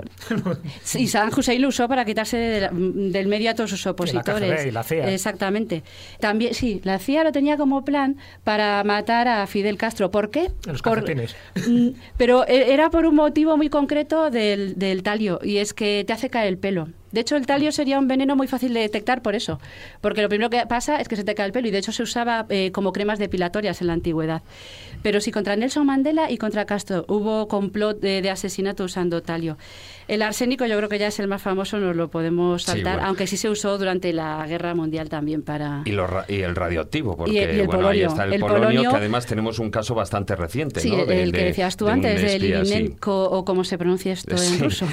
pero bueno, sí, este Añade la meridio también. Sí, este ya es más conocido por este caso reciente, pero es que arrasa con todo precisamente por la radioactividad. Eh, lo curioso es que, por ejemplo, dentro de tu cuerpo, cuando emite la radiación alfa, se transforma en plomo, con lo cual te deja un regalito también envenenado, digamos. Pero fíjate, más no solo el, compuesto, sino el compuesto al que se degrada eh, emitiendo radiación. Pero fíjate, lo que te iba a decir que más que esos compuestos, que esos elementos, más que compuestos que son muy venenosos, a los que, bueno, pues has estado haciendo alusión, el arsénico, el antimonio, el plomo, mercurio, el talio, el polonio, mm. yo creo que los que más nos pueden interesar son aquellos que aparentemente son inocuos, pero mm, sí, que conllevan ciertos problemas. Lo que te decía antes, tu cuerpo los necesita, pero en dosis más altas eh, te causan problemas. Uno sería el flúor, que ya hemos mencionado antes. Es un gas muy reactivo y muy tóxico. Lo que pasa que no, en realidad en la naturaleza está presente como fluoruro y el fluoruro no es tóxico. En tu cuerpo humano lo tienes en los huesos y lo tienes en los dientes, que es lo que más le sonará a todo el mundo. ¿Por qué eh, no pasa nada con él? Está inmovilizado, unido al, al calcio de, de, los dientes y forma el fluor, la fluoroapatita, que es muy resistente, es insoluble y está ahí rígida. No pasa nada. El problema viene cuando lo tienes líquido, disuelto y corriendo por tu cuerpo. O sea que no hay problema cuando se habla de la sal fluorizada y tal cual, que ha habido mucha polémica al respecto. A ver, el problema es que se está adicionando en aguas o en las pastas de dientes o en otros elementos. Yo ahora mismo no sabría decirte las dosis, la cantidad de flúor que, que va exactamente ahí metida, pero tú para para que te cause, digamos, eh, una dosis mortal, tendría que ser de 3 a 6 gramos. ¿Y en este caso no, puede ocurrir por acumulación? En principio creo que no, porque lo irías eliminando. El, te digo, si te la tomas todo de golpe, ¿no? si te lo Claro. tomas todo de golpe 3 a 6 gramos, entonces sí te mata, porque tu cuerpo no tiene tiempo a adaptarse. Si no, puedes tener suerte. Eh, por eso digo que no, no es tan peligroso, pero sí en esas dosis altas porque te causa trastornos eh, degenerativos de las neuronas, por ejemplo, y problemas en el, en el cerebro y con las conexiones neuronales, o te puede incluso eh, afectar a, a vías metabólicas de producción de radicales libres. Otro sería el, el selenio, que forma parte de enzimas muy importantes para metabolizar precisamente estos peróxidos antes de que degeneren en radicales libres peligrosos y te permite el mantenimiento de cabello, las uñas y te protege, pero en altas dosis eh, te causa muchos problemas. Eh, te produce envenenamientos parecidos a los del arsénico. Otro sería el cromo, que este eh, lo conocerá la gente a lo mejor mm, por una película, eh, Erin Brockovich. El, Ah, el tema central de la película era la intoxicación con cromo 6, que es una de las formas de cromo más tóxicas de las aguas de la zona donde ella vivía.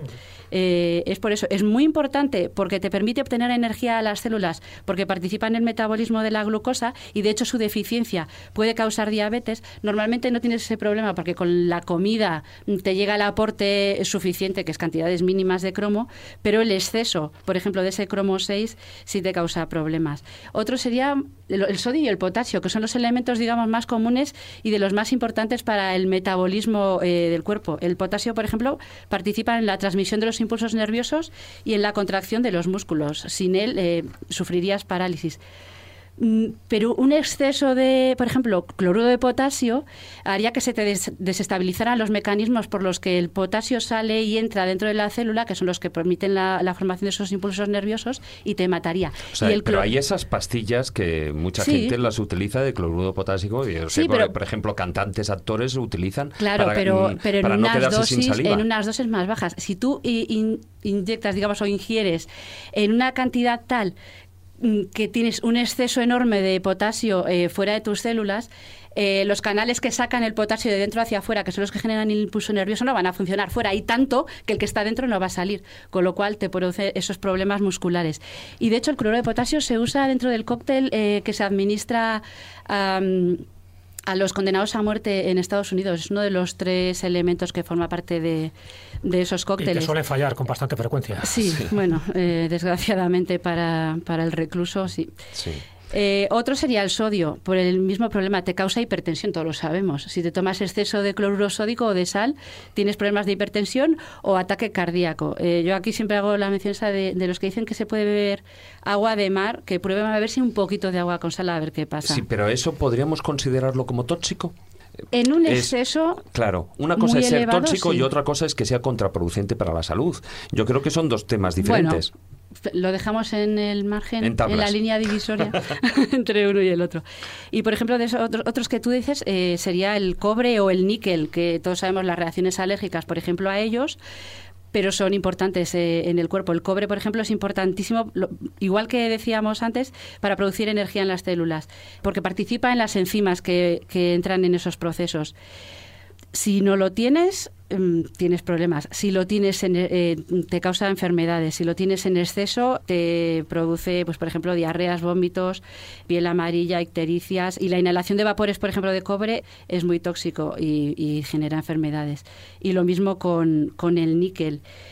Mm, que el níquel de hecho se mimetiza, era uno de estos que decíamos antes, es muy similar por tamaño al zinc entonces, o al magnesio y los puede sustituir en, en aquellos procesos metabólicos importantes eh, o en las enzimas en las que participan y de esa manera te, te genera muchos problemas, porque aunque son parecidos en tamaño, no funcionan igual y te generan muchos problemas. Eh, es de esta manera como estos elementos eh, suelen provocar la toxicidad o envenenarte fundamentalmente. Pues eh, aquí dejamos porque yo, yo creo que, mira, la mitad ya a más se cuesta ya lo tenemos medio mareado. No sé si por el vaso de agua que estaba tomando. Yo creo que debe ser por, por esa jarrita de agua que yo traje al principio del programa, ¿sabes? Sí, sí. Y este Que mandándole, os la he ofrecido a y todos. este mandándole vinos a Guillermo. Sí, sí. Pero creo que se equivocó de vino. Eh. El tóxico se quedó él. Claro, yo es que traía los incoloros e insípidos. E inodoros. E inodoro. También, bueno, los pues que menos notas. dejamos aquí la, la sección y, y ya nos enfrentamos de lleno porque Ana ya a nuestra invitada ya la tenemos subiéndose por las paredes. No, lo que pasa es que ya no sé lo que... Ya lo habéis contado todo. Simplemente os voy a decir una cosas. cosa. No, no, perdona. Os voy a decir que si estuvierais en Atenas, estaríais todos condenados a muerte. Porque prohibieron hablar de venenos. Para que el pueblo sin educación no matase con ellos. Así que ala. A la Nos va a tocar la cicuta Y la como a cicuta ni hablar. Ya, ya que estamos así, vamos a terminar de condenarnos eh, en el filandón de a continuación.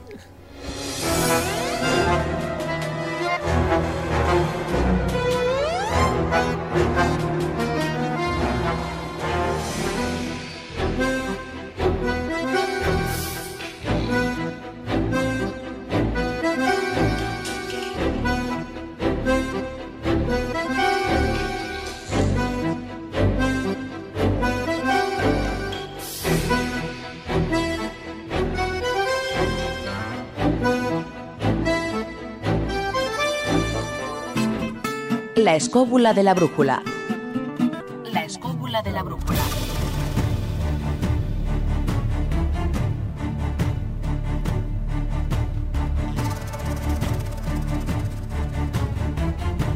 Comienza el filandón.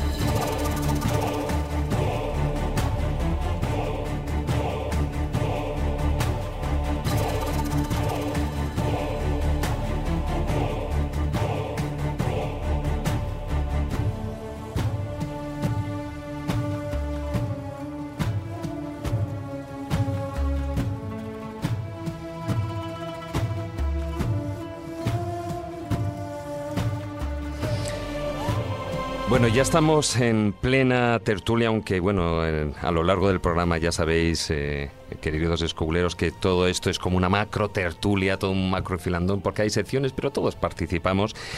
Y antes habíamos mencionado un nombre, un nombre de un famoso Sócrates, ¿no? Que él, él tomó cicuta de su propia mano. Posiblemente sea de los casos antiguos el más conocido, ¿no, Ana? Depende. Digamos que para los no especialistas sí, pero a mí no es el que más me gusta. Es decir, a mí el que más me gusta es, por ejemplo, el asesinato de Hatshepsut. Ahí estaríamos hablando, en el antiguo Egipto. Claro. Como... Es que los griegos no me gustan para nada. Hombre, a eres- Séneca también posiblemente dicen que se abra usted las venas o antes se envenene, ¿no? Pero lo más curioso, que es una de las últimas investigaciones, es que la reina Hatshepsut no se la podían quitar de encima porque mandaba muchísimo y parece ser que apareció la momia pues eh, muy hace, hace muy poco tiempo y es como una especie de paella en señora con mucho grano, mucho grano, mucho grano, mucho grano. Y yo siempre he dicho que posiblemente tenía un choque anafiláctico. Pero eh, analizaron un pequeño frasquito que había en la Universidad de Bonn y descubrieron una cosa en la que voy a copiar a Carmen con los palabras, porque dicen la crema de belleza, según el Museo Egipcio de la Universidad de Bonn, estaba formada por palma, aceite de nuez moscada, poliinsaturados para aliviar enfermedades de la piel y benzopireno, hidrocarburo aromático altamente cancerígeno. Es decir, que mm, yo creo que posiblemente no podían acercarse a ella ni por esclavos para envenenarla por comida que tendrían eh, mm, esclavos que comía, que probaban las comidas de la reina y tal, y debieron sobornar a la esclava que se ocupaba de las cremas de la reina. O sea, Y la mataron con una crema de belleza. Y se ha descubierto, pues gracias a las investigaciones de eh, la Universidad de Bonn, de un frasquito que hay en, dicho museo, pero por puritita casualidad. Es decir, nadie se esperaba, porque todo el mundo decía, bueno, ¿y cómo murió eh? Pues nada, no se encontraba la momia, había varias momias, varios sarcófagos y tal, y fijaros eh, la sorpresa cuando un frasquito con el nombre de Hatshepsut analizaron hace pues muy poquitos años estos, em, estos elementos y descubrieran que era un veneno que produce posiblemente un cáncer. Y la pobre murió porque le afectó a los pulmones y se murió ahogada. Bueno, Pero como una, como una paella y ahogada. Tenía muchos enemigos y al final, bueno, y eso que reinó bastante, ¿no? Creo que hasta 22 años. Pero en tu novela, la- El Sol Negro, La venganza de Nefertiti, mencionas muchísimos venenos. Qué bien me lo pasé. Te pasaste bien escribiéndola. Sí, mi, mi yerno, que es médico, me miraba como diciendo, oye, suegra, pero vamos a ver, ¿tú qué quieres saber? Y yo, es que quiero matar con miel, que además me encanta cuando hablabais antes, ¿no? Pues efectivamente yo utilicé la miel de adelfas. Exacto. Estás haciendo de- spoiler de tu, de tu propio libro. Ana. No, ya está vendido. Ya no sé, estará por ahí regalado en, en PDF, que es lo que pasa con todos los libros, ¿no?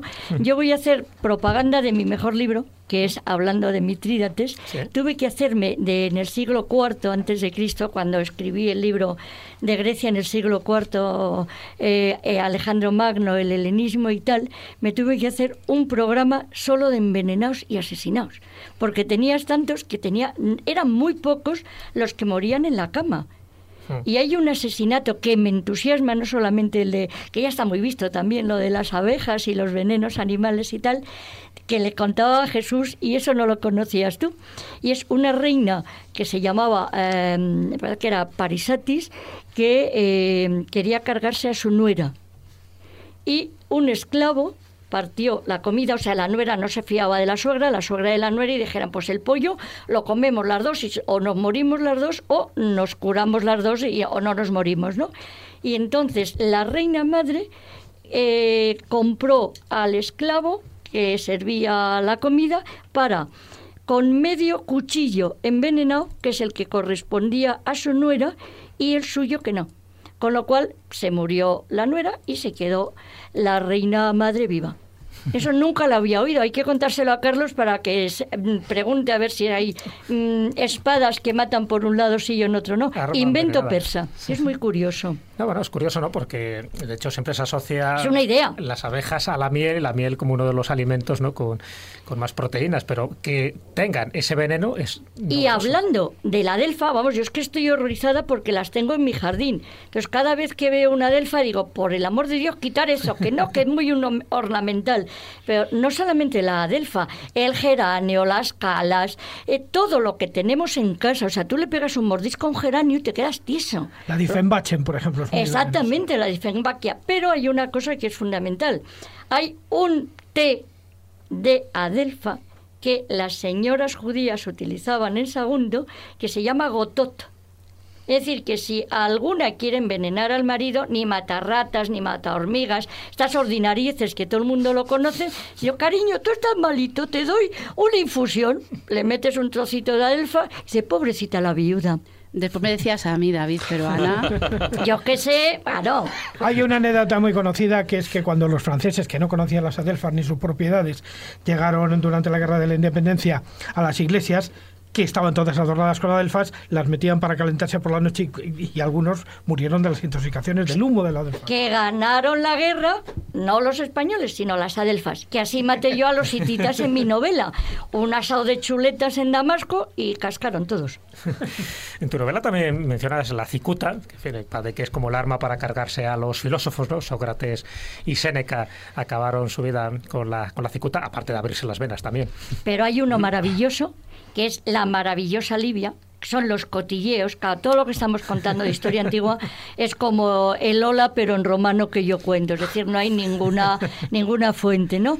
Pero eh, Libia estaba hasta las narices de Augusto, que debía ser un tío pesado, y eh, Augusto tenía una precaución tremenda, no comía nada eh, que no estuviese, pues fuese natural y sobre todo los higos. Y entonces, ¿qué pasa? Que mm, Livia debía tener una aguja hipodérmica y los higos marcados porque decía higo venenoso, higo no venenoso. Entonces engañó a Augusto, le dijo, mira cariño, qué higo más bueno. Ella se comió uno sin envenenar y parece ser que Augusto se murió con eso. Qué mala era, ¿verdad? así, así lo relata Robert Graves en su, en Sí. su no- en su magnífica novela.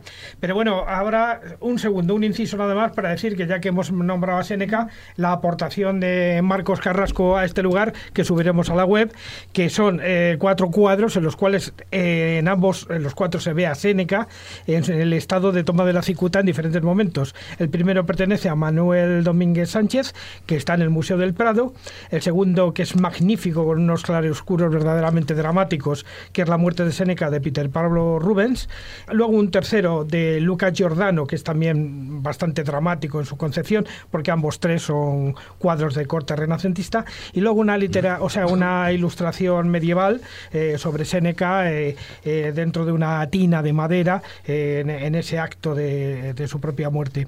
Entonces, Séneca, que murió por la cicuta, efectivamente. No, y el, de- el otro, el, vamos a ver, son dos señores, el Séneca que es el romano Sí. y el otro que es el Sócrates. Que empieza Ah, ese. efectivamente, efectivamente. Sí, pero los Bueno, dos cicuta, ¿eh?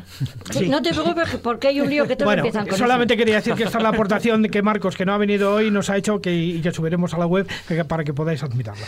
Lo que pasa es que al Séneca, como era muy pesado, dice primero me corto las venas y luego pa' por si pues me enveneno.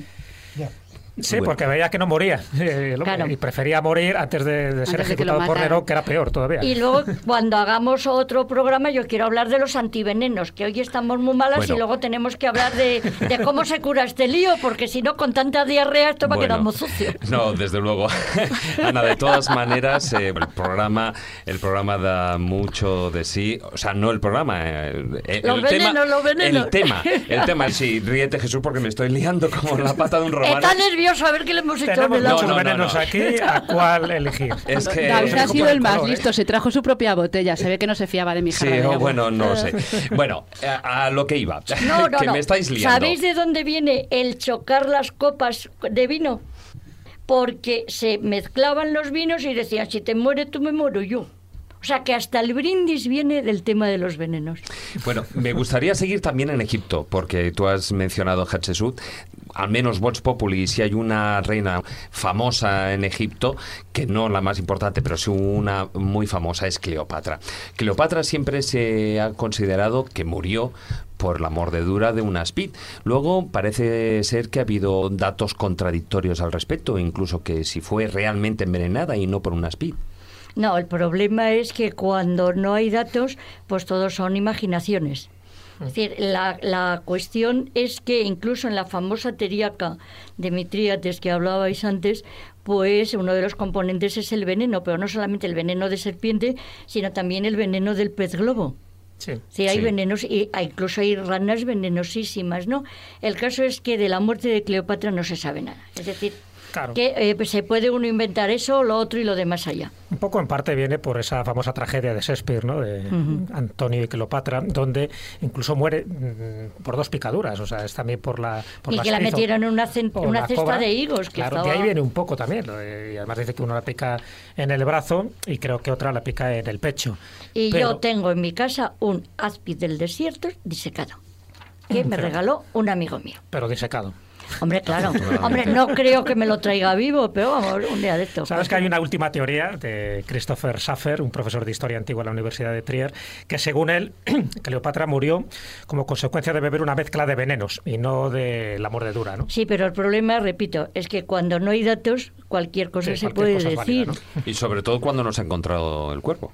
Ni espero que se encuentre. Es que como dice que murió tranquila y sin dolor, según dice Dion Casio, este historiador romano, pues dice no podía ser por una speed, porque eso parece que genera una serie de compulsiones. Pero a él le han piscado alguna vez una espina. Creo que no. Claro, entonces cuando tengas la... De hecho, creo que la cobra Claro. egipcia dicen que es rápida y, y- Indolora, indolora. es que te deja muerta en el acto. Pues por eso digo que Con hay teorías no para todo, pero te, te comentaba la última Aparte- que ha sido hace unos no, no, meses. aparte de que los antiguos eran especialistas en venenos desde, desde lo que decíamos de la prehistoria. Entonces, en el momento en que date cuenta que esta reina mataba, lo que hemos dicho de Mitrídates, se puede hablar de cualquier personaje de la antigüedad. O sea, me los mate usted y además voy a probar con el esclavo de turno y con los prisioneros de guerra. Claro. O sea, tenían un, tenían un estudio de venenos y especialistas en venenos.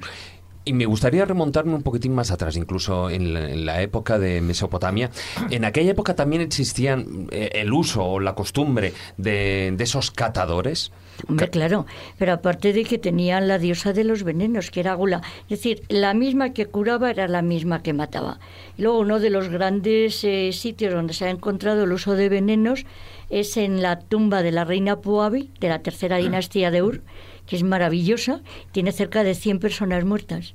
Y entonces, además, muertas y colocaditas, y además rematadas.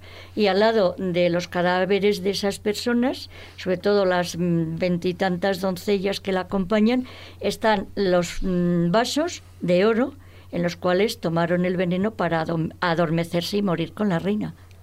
Que Es, maravilloso, es uno de los asesinatos rituales más conocidos, por eso, por la espectacularidad de los hallazgos de, oro que hay. Y si vais al British está uno de los eh, cráneos de estas eh, sirvientes de Puabi están reconstruidos allí las joyas que llevaba Puabi que además era reina ella porque no existe el marido era mm, una de las pruebas de que la mujer sí fue reina antes de, de los hombres que es muy curioso Pero has mencionado muerte ritual.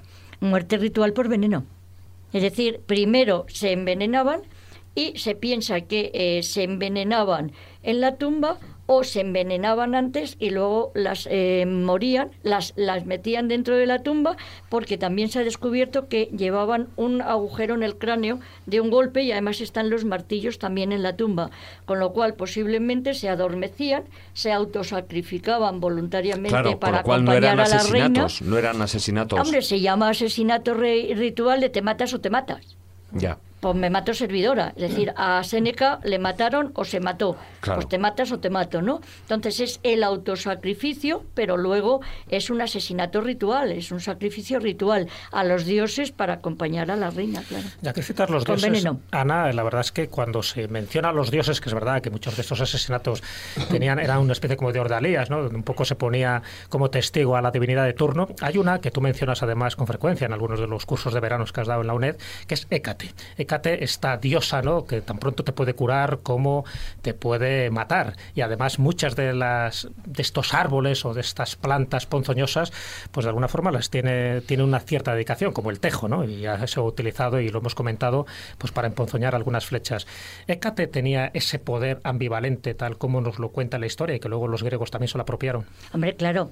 Eh, Hécate fue una gran diosa. El problema de los griegos que son unos copiones de, de Oriente y lo que hacen es manipular los mitos, que es una de las conferencias que yo mm, voy a dar eh, uno de estos días. Entonces lo que hacen es que las grandes diosas que les molestan, estamos en una civilización mm, patriarcal de señores, cuando hay una señora que mandan tienen que denostarla, tienen que degradarla y es lo que hacen con estas grandes diosas y sobre todo con Hécate. Es benigna, es la Hécate de Esmirna, que es la diosa de la vida, de la tierra y de la muerte. Al mismo tiempo es del cielo, de la tierra y del inframundo. Y luego cuando viene a Occidente se la mezcla con el mito de la Artemis Efesia y tenemos diosas diferentes cuando en realidad es todo un eh, arquetipo de la mujer que manda que es tremendo. Y además que domina la vida, la muerte, la fertilidad, la fecundidad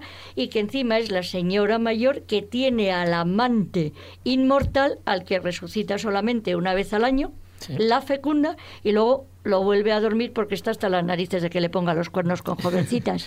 De hecho, se han asociado un poco como a la diosa de la noche, ¿no? También, pues, aparte maléfica. a Claro pesar que luego no dan es. las brujas. Claro, exactamente. Efectivamente. Un poco el cortejo de Hécate, siempre están ahí las brujas, en fin, intentando siempre hacer daño. Y terminamos con Diana, porque en realidad lo que eh, cuando eh, en el siglo III o IV después de Cristo se habla de las Dianas Sí. que viven. Lo que pasa es que la manipulación es que de la gran diosa madre de la fertilidad, que no era virgen obviamente, el mito que viene a la sociedad patriarcal es de la Virgen sometida.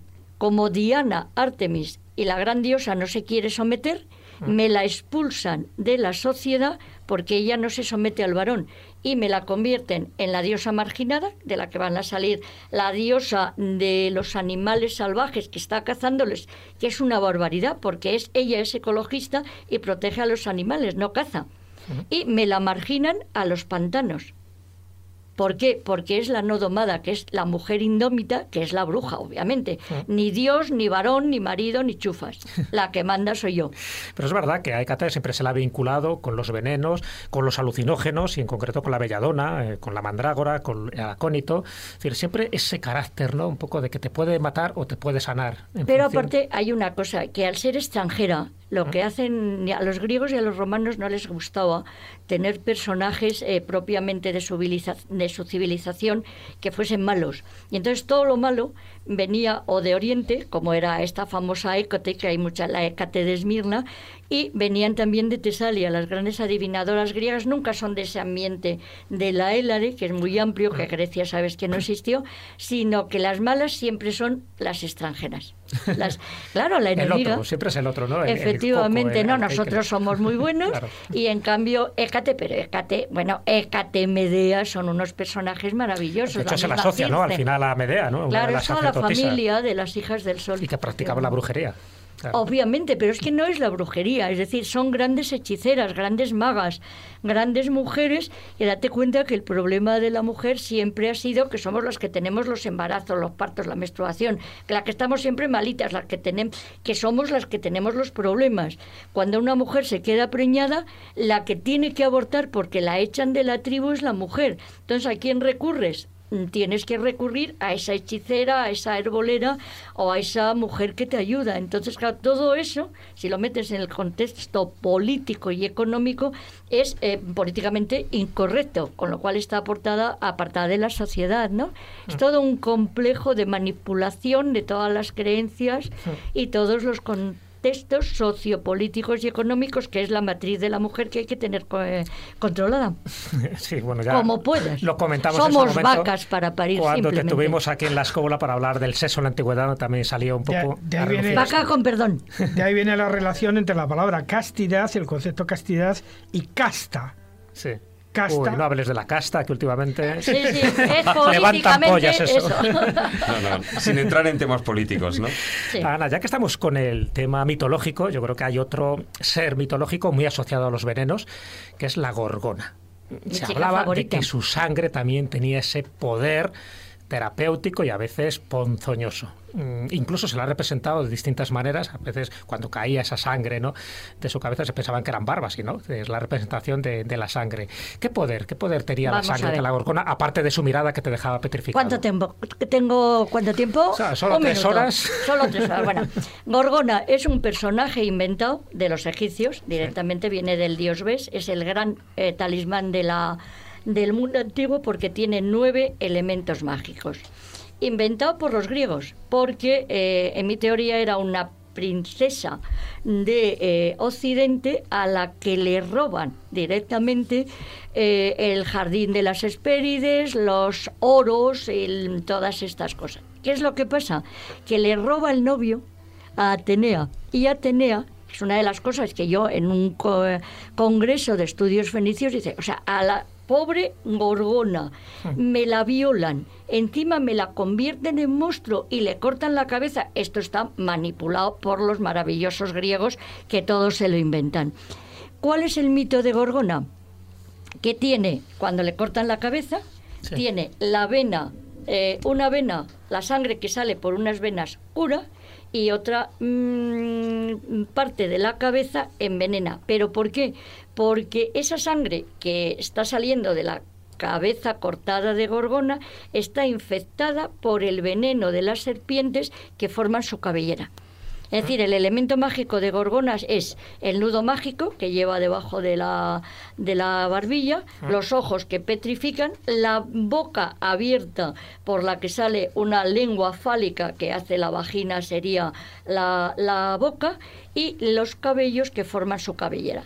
¿Qué pasa? Que eh, tan pronto sana como mata. Es la ambivalencia que hablábamos de ese veneno. Un, veneno sirve para curar y otro para matar. Y de hecho la sangre de Gorgona y la estar impregnada, la túnica que le dan Neso a Heracles, es el que mata a Heracles, a Heracles que muere con el primer veneno transdérmico de la historia, que es el veneno de Medusa, que impregna la la túnica que bueno os he contado algo que no sabía perfectamente resumido en dos o tres minutos. O sea genial porque la verdad que como ves el mito tiene mucha chicha no tiene precioso es un mito maravilloso y encima que es una señora andaluza guapísima así que ole mi chica guapa ah, ahora era andaluza ole. Sí señor claro la princesa de Occidente. Yo creo que era una eh, dios eh, perdón una mm, reina pre-romana, no tartésica, porque Tartesos no existe, sino que los mm, griegos vienen a robarle el, oro al jardín de las Hespérides y a esas reinas que había en España, que está el tesoro del carambolo, porque lo que tenemos en España son grandes señoras con unos eh, collares impresionantes, que son las sacerdotisas que luego conocemos en el Cerro de los Santos. ¿no? ¿Y cómo ¿Qué me quieres ¿cómo, ¿Cómo está conectado este tema que estabas comentando ahora, el tesoro del carambolo, Tartesos y todo esto? Con, con, el, con el mito de Tanit. ¿Qué Tanit? La cartaginesa de Ibiza, de Ibiza. Vamos a ver. De Esculleram y, de alguna manera también. A la que eh, sacrificaban eh, niños. Era esposa de Bes, vamos. No, no. no Bes era una especie de. Vamos a ver, ¿eh? Tanit, Tanit no existe. Tanit se llama Pene de Baal, es la diosa cartaginesa que se llama TNT, que no se sabe quién es. Esto... Suena mm, dinamita, ¿no? TNT. exactamente, es la diosa de la TNT. Lo que pasa es que, como son mm, civilizaciones que van por pisos, ¿me explico? Mm, Medusa y eh, las, eh, las reinas preromanas son eh, de otra civilización, de esa famosa Tanit, de la maravillosa cueva de Escullerán, donde no sé si cuando estuviste estaba el potaje que todavía se utiliza en los ritos. No, ese día no estaba, estaba nada más que las ofrendas que aún le siguen dejando. Efectivamente, y yo me encontré una cosa que no sé si tú te encontrarías, tenemos una pugna, que a ver quién ha encontrado lo más impresionante, un ramito de azahar manchado de semen. Lo tengo en mi casa gordo. ¿Y eso cómo lo interpretas? Un culto a la fertilidad. Es decir, las novias van, es un símbolo de la pureza. Ya, pero van a ofrecer, van a ofrecer su virginidad con el potingue mágico la cueva de Tanis todavía. Es evidente que todavía ese... ¡A la saca la guitarra y lo canta! Esos, esos ritos de se están produciendo actualmente. Efectivamente. La gente lleva allí fetiches, lleva no eh, piezas, lleva bragas, lleva todo tipo de cosas. Lleva las bragas, se las quita y todas esas cosas. Es decir, los cultos a la fertilidad existen porque todo el mundo va a la era y además en primavera vas a la era y luego ya parirás, que son marzo, abril, mayo, junio, julio, agosto, septiembre, octubre, noviembre y diciembre para Navidad, que es cuando toca. Mucho Capricornio. Exactamente. Yo soy Capricornio. Ya es por lo de los cuernos Hijo de la era, ¿no? Estás inquietando. Hijo de mi era. De tu era. Bueno, eh, vamos a dejar el, tema aquí porque hay mucho, muchísimo que contar. No nos ha dado tiempo. Fíjate, solo nos hemos quedado en la, en la mitología prácticamente. Hemos tocado algo, algo Egipto, poquísimo. Y, bueno, nos queda Grecia. El Clastidium Pasmodium, ya os contaré. la Edad uh. Media. Bueno, queda muchísimo. Y por todo eso, pues evidentemente te emplazamos a esta segunda parte que ya anunciamos que emitiremos la, la semana que viene, porque evidentemente, Ana, esto da para mucho y aquí el tiempo no se para, ¿eh? Dímelo a mí que llevo cinco años con los venenos. Quiero hablar, quiero hablar. ¿Quieres hablar de venenos? Me encanta. Oye, algo. Hoy te hemos dejado poquito. el aperitivo. El aperitivo para que la semana que viene esto ya sea todo un macrofilandón largo y tendido. Me traeré la chuleta, ¿eh? Sí, bueno, tráete, hombre, te puedes traer la chuleta, el vino y aquí nos lo. el vino venenoso, uno venenoso. Bueno, entonces no. Entonces, bueno, Ana Vázquez muchas gracias por haber estado esta noche aquí con nosotros. Ya, bueno, pues por supuesto te esperamos aquí la semana que viene. A vosotros es un placer y seguiremos hablando de venenos, aunque lo prohíban los griegos. Maese, muy buenas noches. Bueno, voy a ver que tengo un matarratas ahí. ¿Quieres un poquito? Eh, no, no, pero eso, eso ya, ya está pasado de moda. Hay que ir ya, no sé, cosas como el Polonio, algo más, más actualizado, ¿no?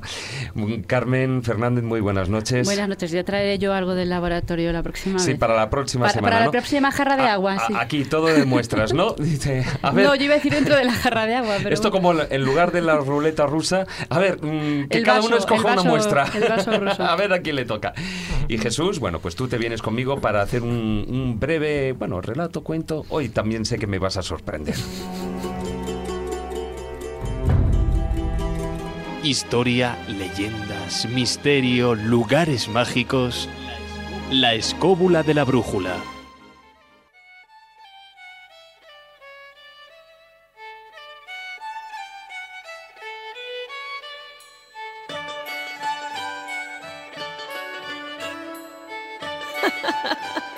Los cuentos de Callejo.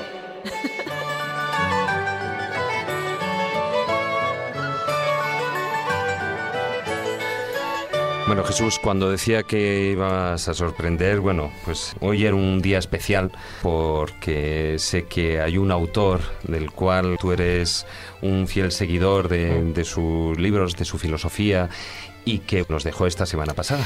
Sí, el pasado lunes, el 13 de abril, al final murió pues uno de los grandes, ¿no? Incluso alguno de sus cuentos lo hemos citado aquí con su propia voz, que es Eduardo Galeano, ¿no? Este hombre de Uruguay que se puede considerar que es uno de los grandes autores de Sudamérica, pero también porque utilizaba los microcuentos, utilizaba los relatos, en fin, esas pequeñas fábulas para mostrar un tipo de realidad que él, que él denunciaba. El libro más conocido posiblemente sea Las venas abiertas de América Latina, pero yo me quedo con el libro de los abrazos, ¿no? que está también lleno de pequeños párrafos, de pequeños cuentecitos y sobre todo de reflexiones. ¿no? Yo creo que lo bueno que tenía Eduardo Galeano, aparte de esa voz que ahora escucharemos, eh, de esa voz profunda que te llegaba directamente al corazón, es que ponía el dedo en la llaga de determinadas cuestiones. Una de las cosas que a él le contaron una vez eh, cuando él dio una charla y que le llamó mucho la atención, ¿no? y por eso yo lo cito aquí, decía que parece que tenía un ojo puesto en el microscopio y otro ojo puesto en el telescopio, es decir, veía las cosas pequeñas y veía las cosas grandes. Un poco para recordarle, como este pequeño homenaje, si os parece, vamos a poner unas pequeñas reflexiones de, de Eduardo Galeano, donde cada frase, cada palabra tiene una enjundia especial y más ahora que sabemos que nos ha dejado. Desde luego que sí. Vamos El mundo no está hecho de átomos, el mundo está hecho de historias. Yo creo que sí, que el mundo debe estar hecho de historias, porque son las historias, las, las historias que uno cuenta, que uno escucha, que uno recrea, que uno multiplica. Son las historias las que permiten este, convertir el pasado en presente y las que también permiten convertir lo distante en cercano, lo que está lejano en algo próximo y posible y visible. El mundo es eso, reveló. Un montón de gente, un mar de fueguitos. No hay, no hay dos fuegos iguales. Cada persona brilla con luz propia entre todas las demás. Hay fuegos grandes y fuegos chicos y fuegos de todos los colores. Hay gente de fuego sereno que ni se entera del viento. Y hay gente de fuego loco que llena el aire de chispas. Algunos fuegos, fuegos bobos, no alumbran ni queman, pero otros, otros arden la vida con tantas ganas que no se puede mirarlos sin parpadear y quien se acerca se enciende.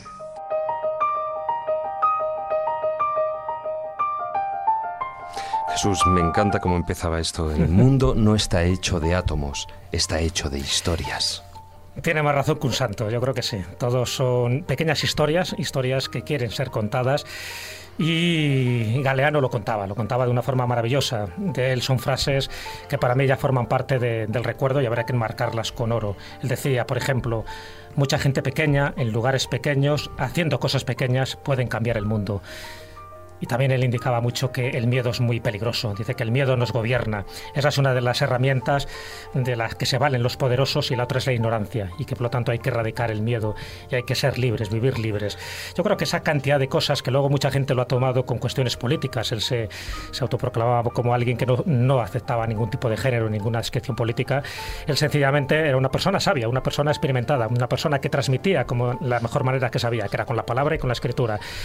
En fin, nos ha dejado uno de los y con independencia de las ideologías y de las creencias que uno pueda tener, está claro que él ha dejado también una pequeña huella, sin saberlo, en la escóbula de la brújula y por eso queríamos hacerle este pequeño homenaje. Ese homenaje de alguien que llegó a decir, hay un único lugar donde ayer y hoy se encuentran y se reconocen y se abrazan. Ese lugar es mañana. Bueno, pues aquí terminamos este recuerdo, este homenaje desde la escóbula de la brújula a un buen escritor y un grandísimo pensador que era Eduardo Galeano. Mm. Muy buenas noches, Jesús. Muy buenas noches, hasta la próxima semana.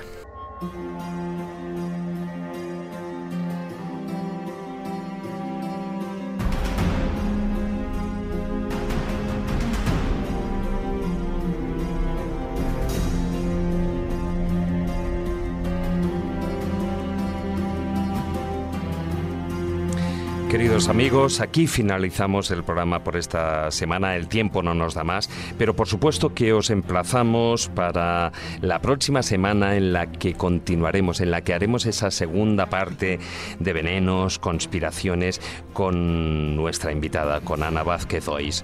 Muchas gracias por acompañarnos. Os recordamos nuestra página web, laescóbula.com, y en las redes sociales nuestra presencia en Facebook, en la página oficial La Escóbula de la Brújula, y en Twitter nuestro perfil es arroba laescóbula7. Muy buenas noches. Tratar de ser felices e ilustraros. Hasta la próxima semana, amigos.